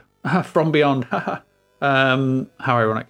Uh, this is Bounces, uh, or Bounces. Sorry, not Bouncers. Bounces. Bounces. Yeah, it's Bounces. Um, so Graham, tell us about Bounces. It's a weird thing, isn't it? This. Um, it's a futuristic game, sports game, um, and in this perfect... futuristic world, they play out all of their angst in this game, this Bounces game, and, and in the Bounces arena. Your games are comprised of three minutes and ninety, sec- ninety seconds each way, so play one, plays for ninety minutes, play two. It's, it's a two-player game. And you can score by either throwing the ball into the goals, which are directly above your opponent, I believe, or you can also bash your opponent, essentially with a... No, you can just bash them. Um, so you can play one player, two player, and it can be computer controlled if it's the other player. And the person that wins is one that gets the most points by the process of scoring goals or hammering your other opponent. So you can catch the ball as it flies around. It's really weird. The game's presented to you in like a... If you imagine a side view knight versus knight game. So you've got uh, two knights with swords. Well, it's more like a Viking, isn't it? One of well, them. even so. So you, you've got two characters mm-hmm. um, attached by a bungee cord to the wall. They all, each have a sword but can grab the ball that flies around. You can hurl the ball at the other opponent and knock them down. So essentially you kind of play this game in this kind of weird precept of if you hit the person, they can fall down and the, and they're bungee corded back and they can fight, and you've got this X amount of time to either throw the ball at them or catch the ball and do that. You can bounce the ball kind of like a, um, in a kind of a um, arachnoid kind of way, arcanoid kind of way. So you've got, you can throw it at angles and it can bounce around and do that stuff. So you can do that. And that's kind of this game. So it feels, I felt that it felt a bit like a game that was designed for something else or designed for this. And then they just didn't really think about else they could do with it. It's because all it is is this bungee game. So it was this bungee game with the ball throw in, and, it, and the graphics and everything else look really neat, really nicely presented. The sprites are high res. They look really cool, multicolor high res. In fact, they're really nice looking. It's just there's not a lot to it, so it's just odd. I think this game in anyone's book. Um, so it, you know, if bungee corded Knights of the Realm ish playing a weird kind of battle tennis is your thing with half decent soundtrack, Fred Gray music. It's Denton Designs behind this somewhere along the line. If you liked that, then that's that's probably something it something you might like. It had a troubled upbringing, for want of a better description. This game was didn't have it easy. I think it was an idea that was poo-pooed and it was shelved and it was kind of it kind of came out in the end of a process. Um, and above all, it, it was a pricey game at nine dollars and ninety-five cents for what felt like a very basic gameplay. It looked pretty, but it didn't have a lot. There was nothing more to it than the bungee corded knights fighting with a ball. So I think two-player fun for a while, a bit like some of the other two-player games with Explore, but ultimately vacuous and expensive, and I don't believe it deserved eighty-six percent. But what about you? I really like this. Um, it's weird. It's a weirdly, and I remember playing quite a lot of this back then, but um, it is very sparse. It's really sparse. It's it's um, everything you've said is spot on. I can't I can't disagree with anything that you've said because it is a weird concept of very weird. It, it you know, this bungee controlled, and I like the kind of physics based of it because it's the further you you walk off, you know, you walk across the other side, the harder it gets to walk, so the slower you are because the bungee. You get pulled back, you can jump, and, and there's some, you know, catching the ball to fire it out, or you can shoot it at the opposing player. There's many different ways to score points, whether it's scoring or bouncing the ball and knocking them over, or hitting them with the your sword shoot thing. Do you know what it reminds me of? It, it Um, we what's that game? Jai Jai Alai? Yeah, yeah, yeah. Jai, yeah, it's, or or scoops as we call it. Scoops. Uh, scoops. So imagine one-on-one scoops. Yeah. Um, with the ball firing around. If you know, that the Discs sort of, of Tron kind of idea. Yeah, kind of. Yeah, sort of Discs of Tron, but from the side, and it, it does remind me of that. The, the the the premise is odd in the fact that you literally have a you know a knight in full plate armor from the, the Middle Ages or whenever, you know, from the Henry the Fifth times against a Viking, which is, is kind of strange. There's nothing else to this aside from those very, very nice sprites. The rest of the screen is, you know, just some character graphics and a big title at the top and some some, um, some score. There's no... It, all this happens, you know, the game itself exists on a grey background. There's no attempt at a crowd. There's no attempt at any kind of sort of putting this into a location or anything.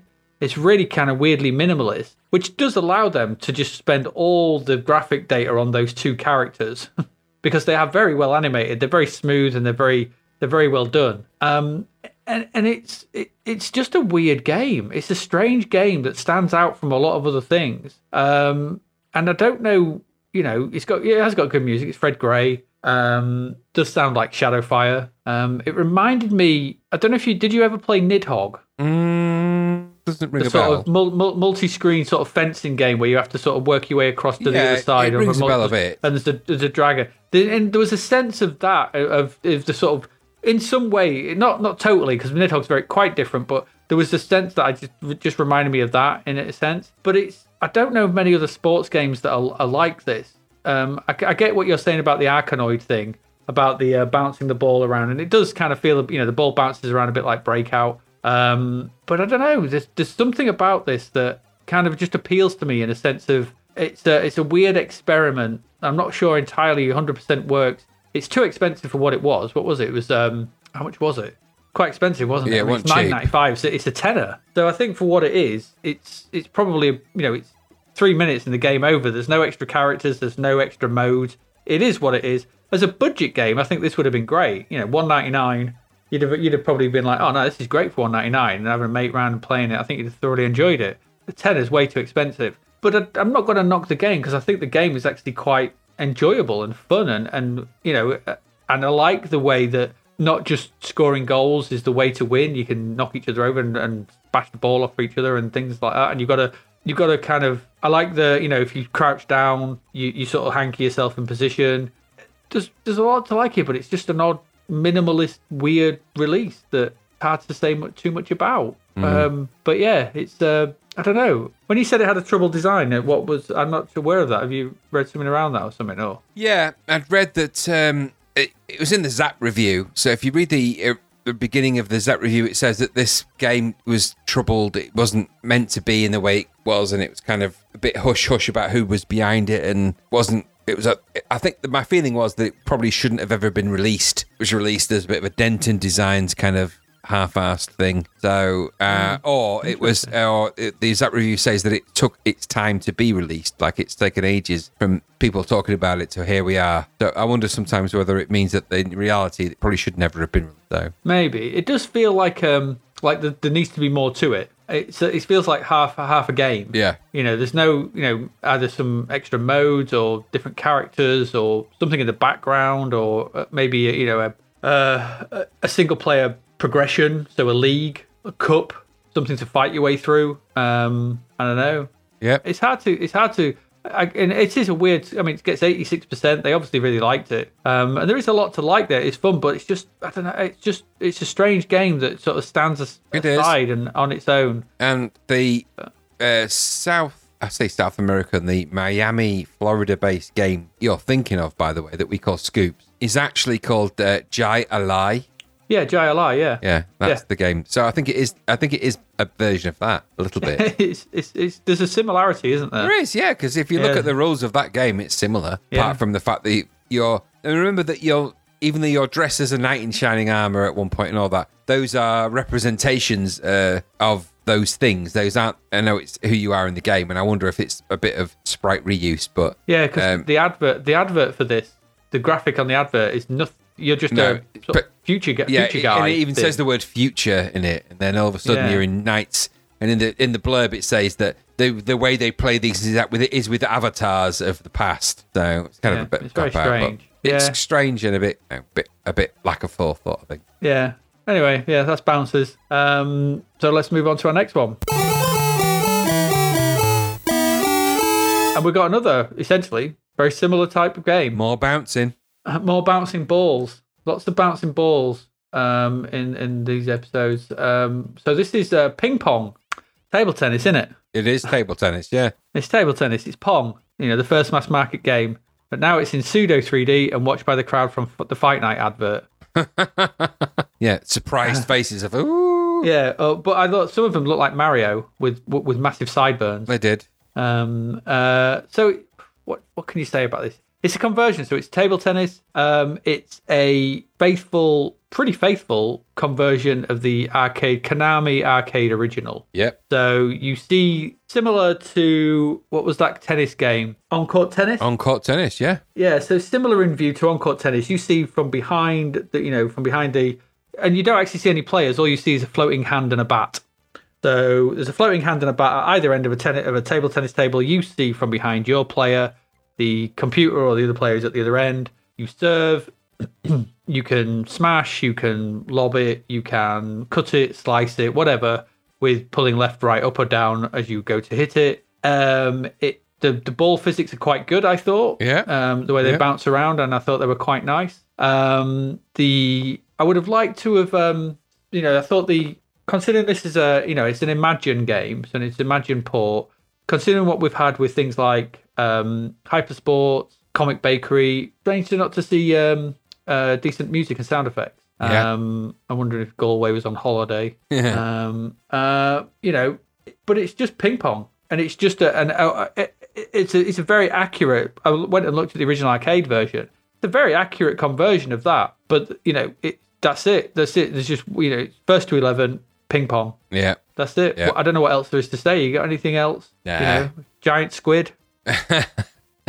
um, I, you know, it's, I felt that it was quite a limiting ping pong game actually, um, because I felt that the, the response time wasn't there when you're trying to return the ball. So sometimes it felt like you just, you pressed the button and things happened about a microsecond afterwards, which in this game mean, meant you missed. Mm. Um, I thought the graphics were okay. I liked the, the ball effect was really good. Background effects were blocky, but okay, it's a table tennis, you know, uh, table. I want a better description. Yeah. So um, I thought you've got some, you've got, you have options to control the kind of power of the shots. You can do overhead and you can do these things and you can control and, and add spin and do some of the tricks, but it didn't feel like um, that you were in control of any of those. They kind of happened maybe not when you wanted to, which meant that it was made, it made the computer A I feel really unbeatable because you were quite unpredictable in what you were really, if you could guarantee that when you did a certain thing it would work. Like if you did an overhead sort of power shot, I did it and every single time it hit the net. Yeah. So it felt like there was something I wasn't doing that maybe it wouldn't hit the net, but I tried it loads of times, it just didn't do that. So, um, and I don't know about you, but the game itself, I felt in between shots, so when you lost a point, there was a really strange delay. Like a, an overlong yeah. delay between just getting the ball back and just playing ping pong. So it was like a... The, the, the ball bounced for quite a while, yeah, the didn't ball it? Would bounce and then there'd be a little bit of, you know, faffing about and then you'd get the ball back and serve. That needed to be quicker because it felt like it was dragging. Yeah. And in a game like table tennis, which is, you know, fast, it's a fast game, um, it felt like it just dragged unnecessarily between serves, which meant that it was it felt a bit laborious. And so, you know, you got that kind of celebration from the crowd. Mostly the enemy, enemy, the A I, because I could never win. Um, so I thought it was just the delay just kind of killed the pace of the game. It didn't feel like I was really going to ever beat that A I because it just seemed to be able to just beat me at every turn. And um, I think it was a ball well animated in a game that had the illusion of more control than you actually had. And it yeah, certainly had the, right. the illusion of more speed than it actually had. So it was a shame, really, because I think had they just made it a little bit more fluid, um, it would have been a much nicer game to just get into and just bat it backwards and forwards and let that happen. You don't get a lot of uh, um, to-ing and fro-ing in the ping pong. No, you hit it couple of times and it's done. Yeah. Uh, because the computer just slams it past you and you've got no chance. If the computer does that, you've got no chance because your, I mean, res- your responses aren't quick enough to respond. So yeah. And it's it's weird, isn't it? I mean, Pong, I mean, you go back, Pong's like the, the original classic. Yeah. Um, and I'm trying to think of other ping pong games. There was obviously ping pong and there was, um, I don't know if you ever played Rockstar's Table Tennis on the three sixty. Doesn't ring a bell. Um, again, it's, I think ping pong is just one of those games you can't really soup up because it's just too small. Tennis games allow themselves yeah. a bit better because there's more, more, more space. There's more, there's more going on. But ping pong just feels too. It's too tiny. It's yeah. like tiny, tiny table. Yeah. Smash, smash, smash, smash, smash. Tang, bang, dung. And I think too fast for a, a, a real computer game yeah. to be able to. Because if he slam, if the computer slams the ball with a fast shot, you've got no chance of responding in the time you've got no. with a joystick. It doesn't. Just, yeah. It's just impossible. It doesn't happen because it's not yeah. possible because it's so fast. With tennis, it's slightly slower, isn't it? So yeah, I mean, there's there's a longer delay between yeah. one one end of the court and the other. But table tennis is so fast, it's exactly almost I mean, over over before it started. I would challenge Forrest Gump to play this game and be able to get very far in it. You know, and he was great at table tennis, wasn't he? Gump Pong. He he was great at it though, so I don't think he, he was. I don't think he'd be very good at this, though. No, probably not. No. Anyway, yeah, there you go. It is, but it, it looks like the original. If you wanted a conversion of that original yeah, arcade game the on part. the C sixty-four, it's a, it's a very good, impressive conversion. Like I said, with nice ball physics, but just Pong, innit? just Pong. But it's just a bit too, and I, I think you're right. That's a good observation. I think it is just a bit too slow. Too slow. Um, it's, it's just a bit too so slow. You want a bit. You want to, what you want to do. It's fine having that bouncing ball, but allow me to press fire button to get straight into the yeah. next. You want more ping and point. Less Pong. Yeah. It's quite simple. Put that on the box. More ping, less pong. Let's More go. More ping, less pong. There we go. Uh, so let's ping off with that one and pong into our next one. Uh, uh, or pong off that one, ping into the next one. Right. So our, our last proper game, or not proper game, but the last game we're going to look at in this section is Starquake. This is another sizzler, another high scorer, ninety-three percent. Graham, Starquake. Starquake all about. An arcade action adventure game set in space. Um, you've got to collect parts of a reactor, nuclear reactor, and build them back together um, before it collapses, resulting in a big explosion, so which would destroy everything. So um, I think this game is pretty. It's a pretty-looking game. Mm. It has it has elements of a Spectrum-y kind of look. I think, is it, am I right? I think it's the same people that were behind um, uh, Wizard's Lair. Possibly. Let me just check. I, could, I probably am wrong about that, but the graphics kind of have that kind of high-res look, so they look nice. So um, it's, you play a, a particular character called a blob, I think, in this, which is a biological-operated being blob. blob. Um, This, that acronym thing, by the way, about these things, I think that's an Asimov thing. I think he invented that idea of having robots and things named after acronyms. Um, um, the, well, it was originally created by Stephen Crow. Okay, that's, uh, that's it. And he was a robot because he was the chaos robot of... of of wonder.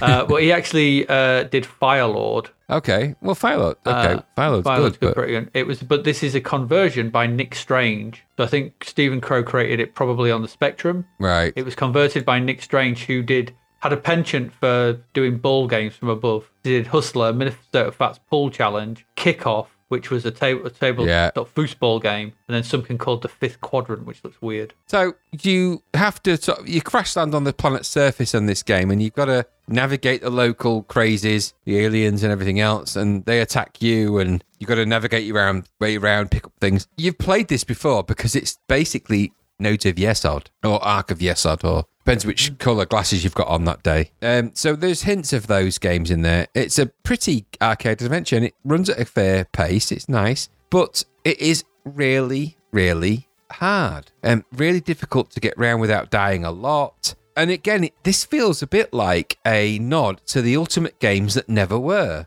So this feels like it's an Ultimate game. You look at, if you looked at this, if you put a screen grab of this next to Attic Attack and other Ultimate games, you would be hard-pressed to decide whether it was an Ultimate game or not, because it looks like one. So it has all of those amazing graphic qualities and all of that crazy difficulty. Um, I liked I liked it. I liked the game. I, I, liked, I got into it. I was zooming about. Um, there's lots of crazy logic in it about the physics in the game and everything else, but I was able to navigate my way around as a blob, do my thing, um, and... I thought it was quite nice. I just felt that I couldn't... I never felt like I was getting anywhere. Like I didn't when I played um, um, uh, the Wizard's Lair. No, blah, blah, blah, blah, blah, blah, blah, blah, do do da, da, da, da, dee. You have made it through ten percent of the Wizard's Lair. Okay, I'll have another go. Blah, blah, blah, blah, blah, blah, blah, blah, blah, blah, blah, blah. You have made it through eleven percent of the Wizard's Lair. It's all arbitrary, and that's how it felt with this game. Amazing to look at, very pretty, but arbitrary. I'm not sure how far I got, what I was really doing and how far I got into that. And that seemed like a great shame because I felt there was a lot to it. Um, so it got a sizzler at ninety-three percent. It was higher rated than International Karate. Um, what did you think of Starquake? Because I, I liked it, but I just thought it was really hard. I think I'm probably along the same lines of you. I mean, I've just written Arc of Nodes of Wizard's Lair of Starquake. Yeah, yeah, yeah, yeah. Or completely. Something. Um, it's a very, very pretty, I put that, very pretty explorathon, sees you playing blob, having to fend off some Starquake by finding objects across loads of screens. You, you know the drill by now. It's, it's somewhere in between yeah. Nodes for its style and type of gameplay and Wizard's Lair with its speed and high-res multicolor look. Pretty good as far as these go and a nice conversion of the Speccy original, uh, but it is very Spectrum and feel. You like these, you'll love this. Yeah, yeah. There's, you know, it has a market, yeah. Absolutely. It's it's a very good one of those. And, and that's, you know, we we we... see very bad we see lots of very bad one of these, Yeah. But this is a very good one of those. And and there's some nice touches to it. I like the um, the teleporters, you know, allowing you to move. If when you find the code, you can teleport, and you just you got to type in the code to or the location to go to the next one or wherever it is. There's the little sort of floating clouds, which kind of change the um, the way it controls and allows you to fly around. But you've got to sort of plant them and get off them to collect stuff. It, um, there's you know stuff to sort of keep an eye on. Um, in that respect, it felt also a bit like um, uh, Phantoms of the Asteroids. Yeah, yeah, I can get uh, that. With, I can with, dig with, that. Yeah, with the stuff you got to keep an eye on. But although yeah. that's obviously that's scrolled around, but and and yeah, it's it's a very pretty, and it is very pretty. I think the, the graphics yeah. are lovely, um, and it moves at a click. It's it's not it's not slow paced as some of these games are. Uh, but again, it suffers from that. We have to have con- constantly spawning enemies yeah. to bother you, um, rather than just allowing you to, to explore and try and figure out what's going on, and you know the, the odd enemy now and again to to cause some hassle. Yeah, it's con- constant cloud cloud appears, enemy shoot, doesn't do anything. It's just boring. Um, but hmm. you know that was the, the rigor of the game styles back then. So I think I'm starting to come around to just cutting them some slack a bit. But it, looking at it now, it's they've become more annoying. I thought it was okay, um, and you know, it, it, for myself, I didn't dislike my time with it, but I'm never gonna go back to it, and I'm never gonna fend more into it. But no. as as an example of this type of thing, it is certainly up there as one of the best. I think it's probably is it better than Nodes and Ark of Yesod. Yeah, maybe. I think it is. I think it's better. Uh, than those. May, maybe, probably. I think it's quite. A, it's a little bit less annoying. The controls better. Yeah, I think is is the main thing. Um. The, it's interesting the way you, you don't have a jump or anything. You have to sort of build the clouds, don't you? To which kind of remind me of the uh, the Mario power up when you have to jump and lay a cloud, and then jump and lay a cloud, and jump that that sort of that sort of thing, which I thought was quite interesting. Yeah, yeah it's all right. Um, pretty pretty one of them. Don't know what else to say really. No, I quite agree. I quite agree. I couldn't agree more. Um, it is a pretty one of those, and it got the score to go with those, and there's nothing much more to add. You know what? If you like those kind of games, you're going to dig it. And yeah, exactly. It is, and it is, it does move at a fair old pace. It's nice and nippy, and it's actually a bigger screen area than Wizard's Lair as well. So it's it's nice. I, I liked it. Yeah. Um, it just felt that there was a lot to do, and it ran at a, such a frantic pace, and I just wasn't sure that I was going to survive that long, and I didn't. Because I think that's the thing. That's the these thing. Games, you just you don't up... survive long on these games, do you? Really? No, and it's just a it's just a you know mapper's delight, isn't it? Just a, yes, another one, another, another one of those. Yep. Another mapper's delight, you know, you've absolutely. Got hundreds of screens. one hundred percent. With, yep. With with lots of teleports flying off all the place, and yep. trying to find your power ups and your stuff and your bits yep. and your bobs and your your do uh, do do whackies and your wibble wobbles yeah. and your clankers, yep. yep, them clankers. And your fast roasters and your rumble seats. always, always with the rumble seat. All right, there you go. That's our, our last. That's our last one. Quake.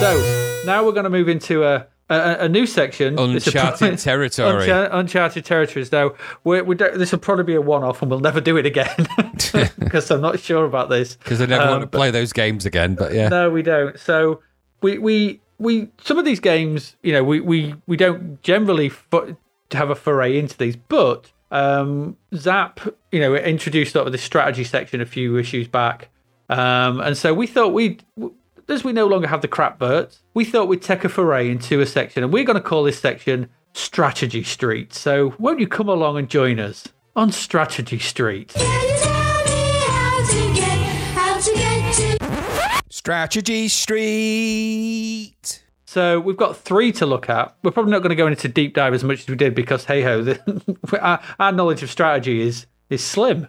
Um, but we're going to have a look at them. So our first one is actually a sequel to a game we have actually reviewed back in, was it episode oh, one, part two? Episode. Or one I was part, going to say it's one episode part one, one. Or one part two. I think it's episode, definitely um, episode one or episode two. So I think, yeah. This is the sequel to Lords of Midnight, which is Doomdark's Revenge. Which, by the way, I didn't like at all. Saying what, Lords of Midnight or Doomdark's no, Revenge? No, Lords of Midnight I don't like. No, I don't think we did, no. Because uh, you'd never played it, had you? You'd heard of it, but never no, played it back it, then, I think. No, I felt like at the time it was just lots of enigmatic pictures of mountains with people on horses. This well, is probably totally different, right? No, no, no, no. Take what you've just said and just replace... Just Can you just say the words Doom Dark's Revenge? Doom Dark's Revenge. There you go. Just cut that in to where you say Lords of Midnight a moment ago. And you've just described this game. It's the same. It's the same bloody thing. Um, uh, and, and, I'm, you know, I know a lot of people dig these games, but no, I had enough of this with Lords of Midnight. It's the same thing. And people go, no, it's not. I go, yeah, it is. Um, there's technical wizardry on display here. There's thousands and thousands of different views of blue, uh, blue snowy, you know, mountainscapes and what have you. But it's boring. I'm sorry, it's boring. It's boring and dull. Um, and there's just endless screens of looking south on the flor- forest of Flamriel, or the mountains of Glimda, or the swamp of Ponrent, or some such. I like fantasy. I really do. Not like this. No. In the words of Not nature. like this. Not like this. Not like There's no this. sense of anything to these games, and I don't get it. I don't understand the appeal. It's so boring. Luxor and some other characters. One who was instantly dead when I played it at the foot of some mountain. They just wander... No, no. It's just boring. So, in our first foray down the street of strategy, we stop at number one, um, and we knock on the door for Doom Dark's Revenge, and uh, he, we get bored by endless, uh, endless views of... You know... I, I get it. Technically, it's very clever. You know, Mike Singleton is is clearly a very clever programmer, and he's got this story to tell, and there's this whole world going on and everything like that. But it's so boring. And just, it's quiet and God, no, it's not for me. Did you enjoy it? Um, yeah. No, no, I didn't. I felt that there was a massive game. There is, but and I, it was probably worth exploring. Maybe if you're into it. I didn't get that. I wasn't into it. I just felt like it was. It looked boring, and I, you know what? I I thought you know. I thought I'm going to try. I'm going to try and play this game. So I thought, you know what? I'll load it up, post. And I tried to get into it. I just couldn't. I kept saying, seeing the same thing over and over again. No matter what direction and which character I was controlled, it said, you are viewing the blah, blah, blah, blah, the blah, blah, blah. I got so bored of it. Just then, and then in the end, I fell asleep. So in my, game or in yeah, game or in... No, when I was playing it. So it, my, yeah. review, my review of it just goes, I'm sick of seeing it, the same thing over, over and over again. Yeah. Boring, and I suspect there's people out there that love it. Um, it's a big sequel, and it's got loads of characters of that return, the Luxor, the Moon Prince, and all these. It doesn't mean anything to me. And you know what? Put all that stuff in you want. What I saw in this game was a mountain view and a man on a horse a lot. Yeah, uh-huh. And it looked to me like it was the same mountain view and the same man on a horse. No matter yep. which direction I looked, no matter what I did. And I and, and I looked up the instructions and it didn't really seem to give much away. So not it's not for me, this, uh, which is kind of a terrifying and awful theme for Strategy Street, really. Yeah. Well, um, but we can, I, didn't, can... I didn't dig it, so no, not for me. No. Let's, let's close the door on number one, Strategy Street. Um, yeah. We don't like Doom Dark's Revenge because yeah. let's go knock on door number two. Okay. Uh, and, see who, and see who's there. So who do we ha- have behind door number there two, Graham? Hiya, it's the Force. Are you all right? You all right, love? yeah. Close the door Close, again. Yeah. uh, no, I'm not all right. So I had to, en- I had to endure the Force. Um, Argus Press's magnificent masterpiece of police-based t- controls of a place. What am I talking about? It's rubbish. So the idea of this game is a strategy game where you control the police force in a town called Middletown. It could have been Malice, couldn't it? It would have been awesome if it was a town called Malice. That uh, would have that, been, yeah. That would have made it more interesting, which it's not. So you spend most of the time looking at this kind of multicoloured map, which actually looks a bit like the kind of image you'd see if you saw somebody who had got a really bad infection, and that was the kind of the view you got from their um, D N A results. Well, I stared at it long enough and I saw a dolphin in it. Yeah, it's what I'm, exactly. It's just this blobby mass of colours. So and a magic eye thing. And I get that it that that is quite impressive in the way that it portrays things. So you can control the police and it's down to these kind of square areas and you control the police in those areas and blah, blah, blah. And then I'm going to stop at control the police because at that point... boring, boring, boring, boring. It's so dull. Nothing happens. No, Smiggy lit a cigarette on Bognor Street. Now, do I do I send a task force to deal with it? Um, no, and Clacku, the guy from eighty-five Agnon Street, had sold two stereos.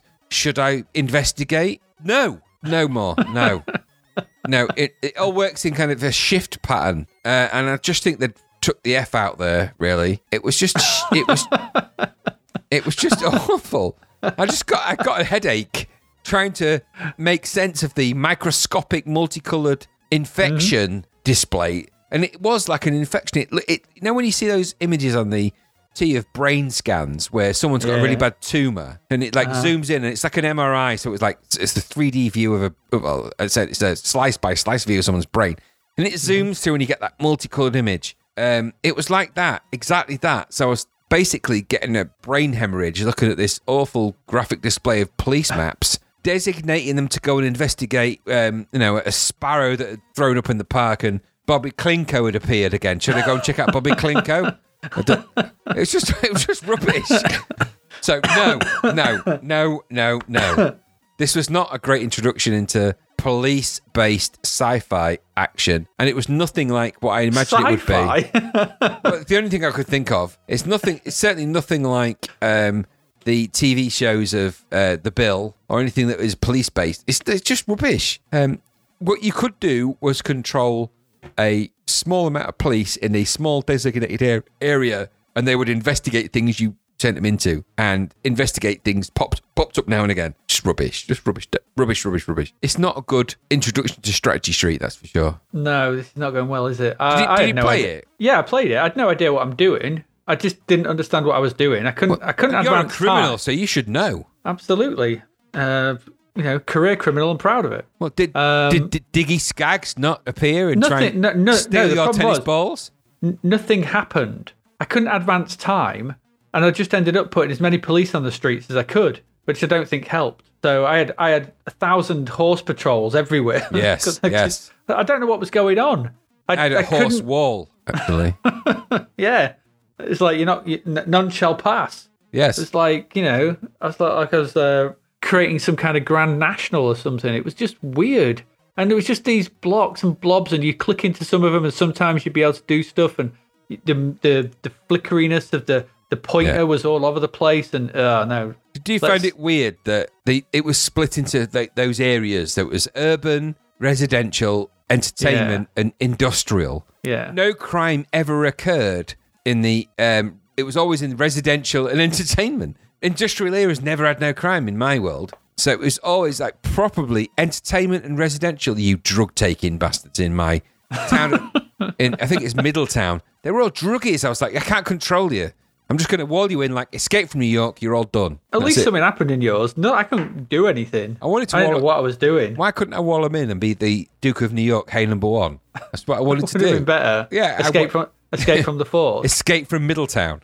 Yeah, I'd watch that if you were did the you, uh, by boss. The way, when you played this, I don't know if you played it for long, but did you get the message that said you can't do that? No, nothing happened. I couldn't I couldn't advance anything. I... There was a, told there was a, all the police to attack everyone in, in the residential area of Middletown, and it said, "I'm sorry, you can't do that." It, it got very uh, um, that's life. I have to say, I'm sorry, but you really can't do that. It turned into Cyril. It was. It was full on Cyril mode. It went into Cyril mode. I was like, right, okay, if you can't attack them, then attack everyone in the, in the entertainment area.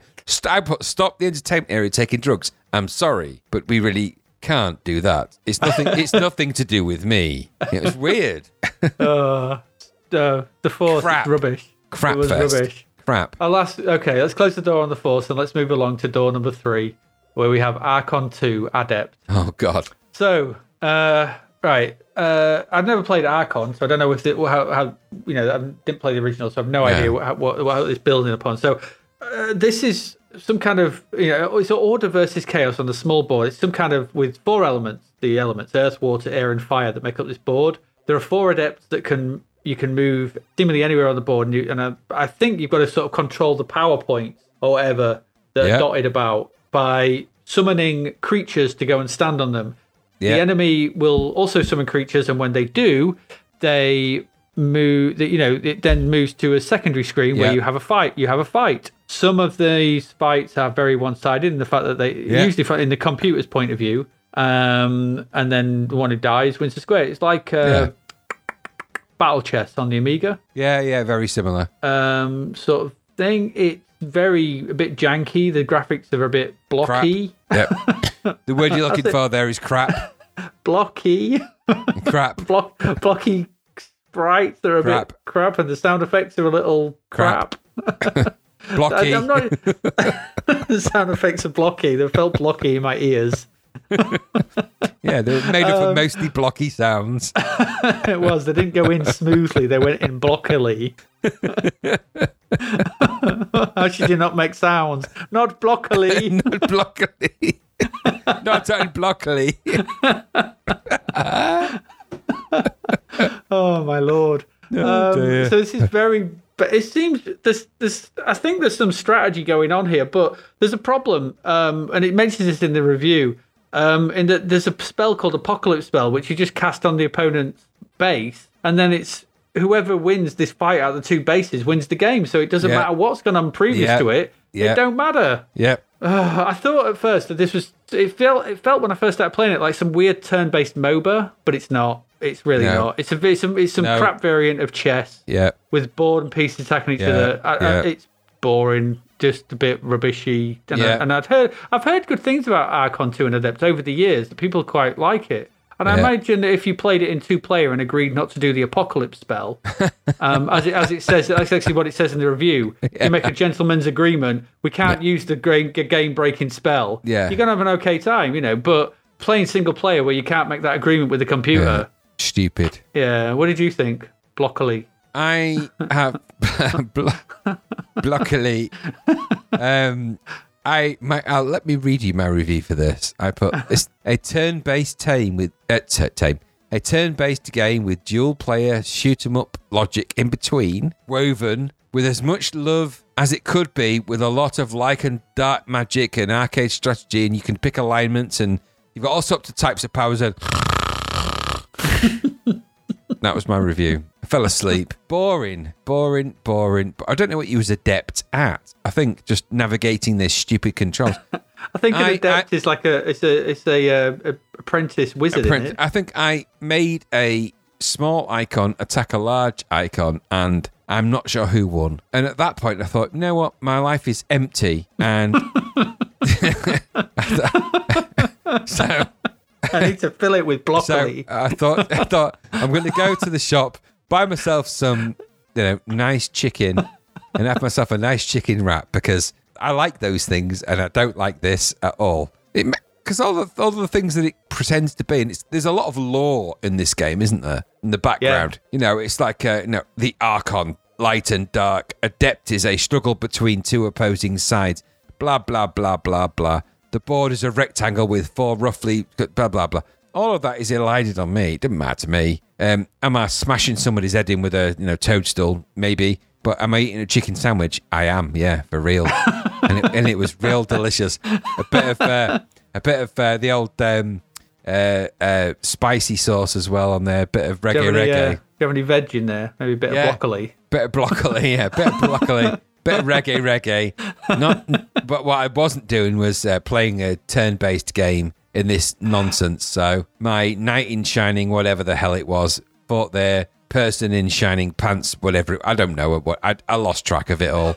Um, I think th- what what the only interesting thing, the only interesting thing is that if I really, really, really stretched my imagination cord to uh, fu- in the future. Um, There was a hint, and I mean a hint, like a, like a breath, like a hair, really. I'm not even sure what you call it. When I played Shining Force on the Sega Mega Drive, um, okay, for a reason I can't explain, I felt a little bit like this was a very, very early precursor to the Shining Force kind of way of things. And maybe it is, or maybe I was just tripping off the chicken it's, that it's I shi- ate, because I did eat a lot of chicken. Sh- maybe you were.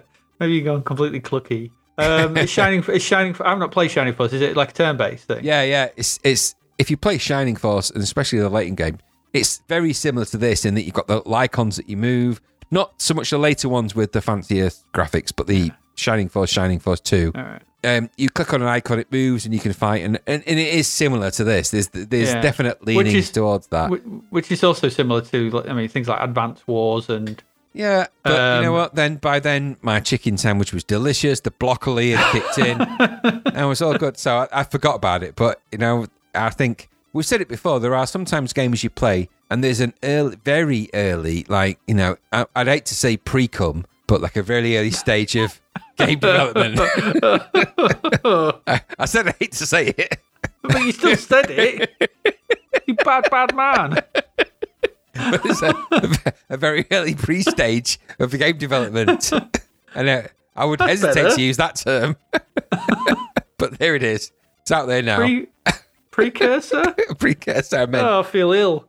Oh, anyway, I'm going to close that door. I'm going to close the door on uh, number three, and we're yes. going to walk on out I of uh, Strategy think, Street because I think we've taken a wrong turn.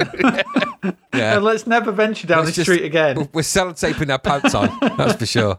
And all, you know, around all the edges. Absolutely. I feel like um, we need to come back to uh, exactly. Arcade Arcade Avenue. No leaky, Arcade, a- Arcade no, Alley. No leaky vents. It's all sealed. But uh, no, it's uh, it's not very good, is it, really? So those are the three strategy games on Strategy Street. You know, there's a reason why we left it behind. Goodness me. There is. Honestly, you know, I've just cracked open an egg. It was a dog egg. I'm, I'm, it's just, there's nothing, they, they hold nothing for me. And this just proves it. Three games in of, uh, now, what is, one of them is a bona fide super classic. One of them is a piece of egg from a dog. And the other one is, you know, an inexplicable, I want to say Shining Force early, you know, version, but I'm being very kind, really. It, it's you just, are. it's just, you know, it's just, there's, there's all sorts of names you could call them. I'm not even going to say it. I'm not saying it. We've been down, we've, we've been down that road now. We've we've we've, we've been down Strategy Street. So we've shake that it. we've shaked that tree. And we've you know we've we've done it. We've grounded coffee. We've done the agadoo. It's all done. I'm kicking the street light on the way out. So it goes out. Leave it in darkness. Exactly. Yeah. Oh, there we go. That's that's all the games you're getting from us this week, and with good cause. Let's, Thank God. Let's, let's see what's going on in the charts. Um. According to uh, Gallup in uh, Commodore User, uh, down to number ten is Yu Ya Kung Fu. In at number nine is Phantom of the Asteroids. Staying strong at number eight is Kane. Um, new in at number number seven is Ping Pong. Yeah. New in at number six is Zzap! Sizzlers. New in at number yeah. five is Bomb Jack. Down to number four is Hardball. New in at Oh, new in at three is V. New in at two is Super Bowl. And at number one is Uridium. Uh, the Staying interesting thing here will be, let's see how quickly V goes out of that chart. Yeah, uh, I mean, Ping Pong. And v, the number one game Jack. returned for this month would be. yeah, V. Um, in C M V G, we once again have the C B M sixty-four top eight. So at number ten. Random. Not the top eight anymore. Uh, we have Yeah Kung Fu. Nine is Fairlight. Number eight is Phantom of the Asteroids. Seven is Kane. Six is F A Cup Football. Five, Zzap! Sizzlers. Four, Ping Pong. Three, Hardball. Two, Uridium. And, and at number one is Super Bowl. Super Bowl. Uh, so what was it? Was uh, Micro Office has dropped out of the top eight. Thank God for that. Whatever, whatever now, it was. Here's a challenge for you. As a little special thing that I've created just for you. And you don't know about this, so this is okay. totally, totally alien and unknown for you. I just presented this little tiny little game for you that I'd like to call Games or Garbage. So how many of these games that I'm about to present to you from the eighty-three to eighty-four are real, and how many of them are actual have I made up? Okay. Okay, okay so I'm going to read out the names of the games. Are these, are these, C, are these C sixty-four games? These are games of any platform. Possibly. Any platform. Okay. And all you've got to tell me is which games you think are real and which games you think I have made up out of this list, okay? So it's just, I okay. thought it'd be fun just to do for as a final thing before we disappear. Okay, so, go on. So do you want me to read the list and then you say them, or do you want me to read the list one at a time and then you just decide? I'll do, do them one at a time. Okay, so Gobbler. True. It is true. Space Eggs. Bolt. That is true. Wavy, oh. wa- wavy Navy. Bolt. It's true. Oh, God. These Not- are all going to be true. Not Nosher. True. That's a false one. Oh. I made that up. Tiny Tots seven. False. That's true. Oh, God. Flippy Lippy. False. Gotta be. That's, that's false. Yeah. Well done. Krell. True. Uh, is true. Monopole sixty-four. Monopole? Yeah. It's got to be true. That is true. Spurty, yeah. Spurty Sam. False. That's false. And Squonk. True. That is true. Well yeah. done. Well done. So you, you identified all but one of those, I think. Just so we can recap out of the crazy list. The list there was Gobbler, Space Eggs, Wavy Navy, Nosher, Tiny Tot seven, Flippy Lippy, Krell, Monopole sixty-four, Spurty Salmon, Squonk. And out of those, the fakes were Nosher, Flippy Lippy, and Spurty Sam. Just I thought it'd just be fun for you to do that, and I, I might uh, do that as a surprise every now and again, just to oh, te- to test I've your heard, knowledge. I've actually heard of Gobbler, but did you ever play might... Space Eggs? No, I did not. Gobbler is a Pac-Man ripoff, isn't it? Yeah, yeah. But I, that's why I put Nosher. Nosher. That takes me back to Blackpool. Oh dear. And I thought Flippy Lippy. I just thought. Anyway, it doesn't matter what I thought. And Sp- Spurty Sam was too far. But Spurty th- Sam was... A, but was, the fact was... that there was a game called Monopole. Yep. Not Monopoly. Monopole sixty-four. That was on the same page as Krell. Not Krull, but Krell. Krell. Yeah. We, we, oh, I love the idea of Tiny Tot seven. That is not a game about what you think it is, let me tell you. So, uh, is it not? No. That's good. And Squonk is a type-in adventure. Bound to, well, what else could it be? What else could it be? All right. Um, before we go, what we got next issue? Uh, what did we look at? Did, we, did I say what we looked at? No, you've got to do that uh, as well. Come on. All right. What What did we look at? So we looked at uh, this episode. We've looked at Spellbound, International Karate, Bomb Jack. We looked at some films, mostly you, from wait, beyond. You, you said Bomb Jack. I did, Bomb Jack. I did it on purpose. I went on French. Bomb Jack. Bomb Jack. Next week, next month will be Leaderboard Golf, Moonshuttle. Now we have Bounces, Ping Pong, and uh, Starquake. Starquake. Starquake. Uh, yeah, and then we... we, we Bomb Jack. We took a sojourn onto Strategy Street, where we were, yeah, we didn't like him. Doomsday Revenge, Doomsday Revenge, sorry, the, the Force was not with us. No, um, it was and not. Ar- and Archon two, adept at nothing. Um, all right. Bob's Yak. Ne- uh, next week, uh, in the next, uh, so in the next couple of episodes, we'll be looking at uh, Acrojet. Okay. Biggles, possibly. Um, so just to say, by the way, um, uh, over the next, from next issue, Zzap! Uh, actually introduced a budget section. That's right, they do. So there will be a lot of games. Um, so we are going to sort of break that off into probably, like we did with Strategy Street, we'll probably have that at the end where we'll look at some of the budget titles. Cheapskates um, Parade. Yeah, something like that, whatever it's going to be called. um, uh, and then... then yeah, so that'll be that. So some of these are going to drop into there. Some of them we've already looked at before. So Conan's reviewed again. I think breakdance in there. We're, we're looking at we're looking at Bombo, Bombo, Booty. I think is in there. Boulder Dash Three. Uh, we probably won't look at Golf Construction Set. Hess Games or like He's Games. Games. Yeah, Hess. I don't he's... know. Uh, leaderboard. Ooh. Uh, we get we get to look at Max Headroom, Mermaid Madness. I'm guessing that's rubbish. There's loads of games here. Moon Shuttle, Neutral Zone, New York City, Ollie's Follies, Popeye. Let me just say, right, I'm just putting this out there. Can you those, say whether these those, are real games or not? Those four games, I'm going to say, those, those sound like I'd made them up. They're awful. What game is just called New York City? What is that about? It's just like, oh, it's just New York City. Just... We're going to find out. Price of Magic is Adventure. Quest Pro Popeye is there as well. Rage, Raging Beast. Um, oh, okay. Uh, yeah, yeah. Red Hawks and Adventure, Return of the Space Warriors, okay. Rolls of Abaddon, uh. Uh, Sentinel. Oh. I don't think that, I don't. I don't think that that's not the Sentinel. No, it's not. It's uh, later. It's a still a. It's, it's uh, still a. It's, uh, it's, it's still a. I don't know. It's got a S next to it, so it's. It's got Sizzler. Sizzler. That's the James. Other word I was going to say. Sausage. Then. It's still a sausage. Bow, bow, bow. It is. I'm going to put that image on this post somehow. She- Sheamus, Slamball, Solo Flight Plus, oh, which boring. Is going to be just like Acrojet. I can tell that that's boring already. Oh, we also get to live out our adventures on the Southern Belle. What? Is that a train? Yeah, it's the one we looked at the crapbook for. um, and also uh, World Cup Carnival, Arriba, Arriba, which mm. I'm pretty sure is the rip-off one. So... You have that lot to look forward to over the next couple of episodes. I'm looking. I'm uh, really looking forward to New York City and Neutral Zone. Electro, electro, neutral, neutral zone, the electro, yeah. Neutral zone, the electro New York City. Yeah, exactly. Neutralise that. Yeah, there, oh. there are games in that list which are not Moon Shuttle, Neutral Zone, New York City, and Ollie's Follies. I'm not sure. Well, what to I'm pretty that, sure. But.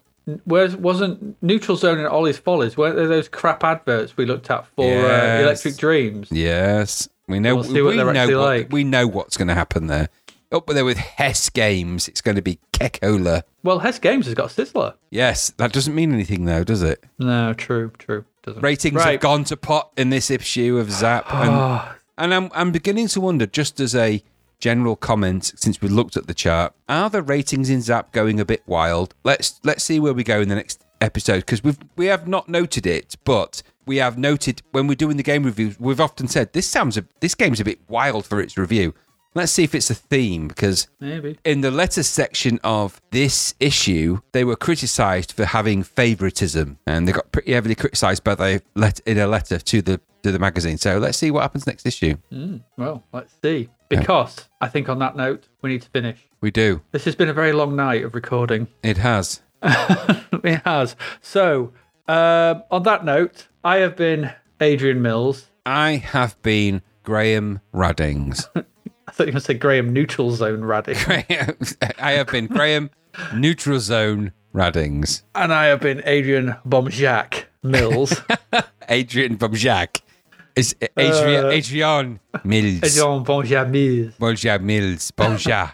And we have been Zzap! To the Past. Zzap! To the Good. Past. That was terrible French. That was terrible. Good night. Goodbye. Good. Au revoir. Adios. Au revoir. Ta-ta. See you next week. Bye. Thank you for listening to the Zzap! To the Past podcast. We hope you enjoyed our deep dive into the world of Commodore sixty-four games, as well as the music, films and T V from around the nineteen eighties, driven, of course, by the issue of Zzap!sixty-four magazine published at that time. We will return with a whole new batch of games and stuff to talk about next week. Until then, if you want to listen to or download previous episodes of Zzap! To the Past, and why wouldn't you, they can all be found on our website at zzap to the past dot com, as well as being available on Podbean, Apple Podcasts, Google Podcasts, Spotify, Deezer, Audible, Player F M, and, well, pretty much anywhere where we can upload them. By the way, we do always love to hear from our amazing listeners, so if you'd like to contact us about anything in the podcast or beyond, you can do so by emailing us at zzap to the past at gmail dot com. We're also active on Twitter under at zzaptothe, as well as Facebook, Instagram, and most social media platforms. Just search for Zzap! To the Past and you'll find us. Oh, and if you like the podcast and what we're doing, please do like, share, review, rate us. It really helps. Something, apparently. The Zzap! To the Past podcast is written and produced by Adrian Mills and Graham Raddings and recorded at Flaky Bits two point oh Studio.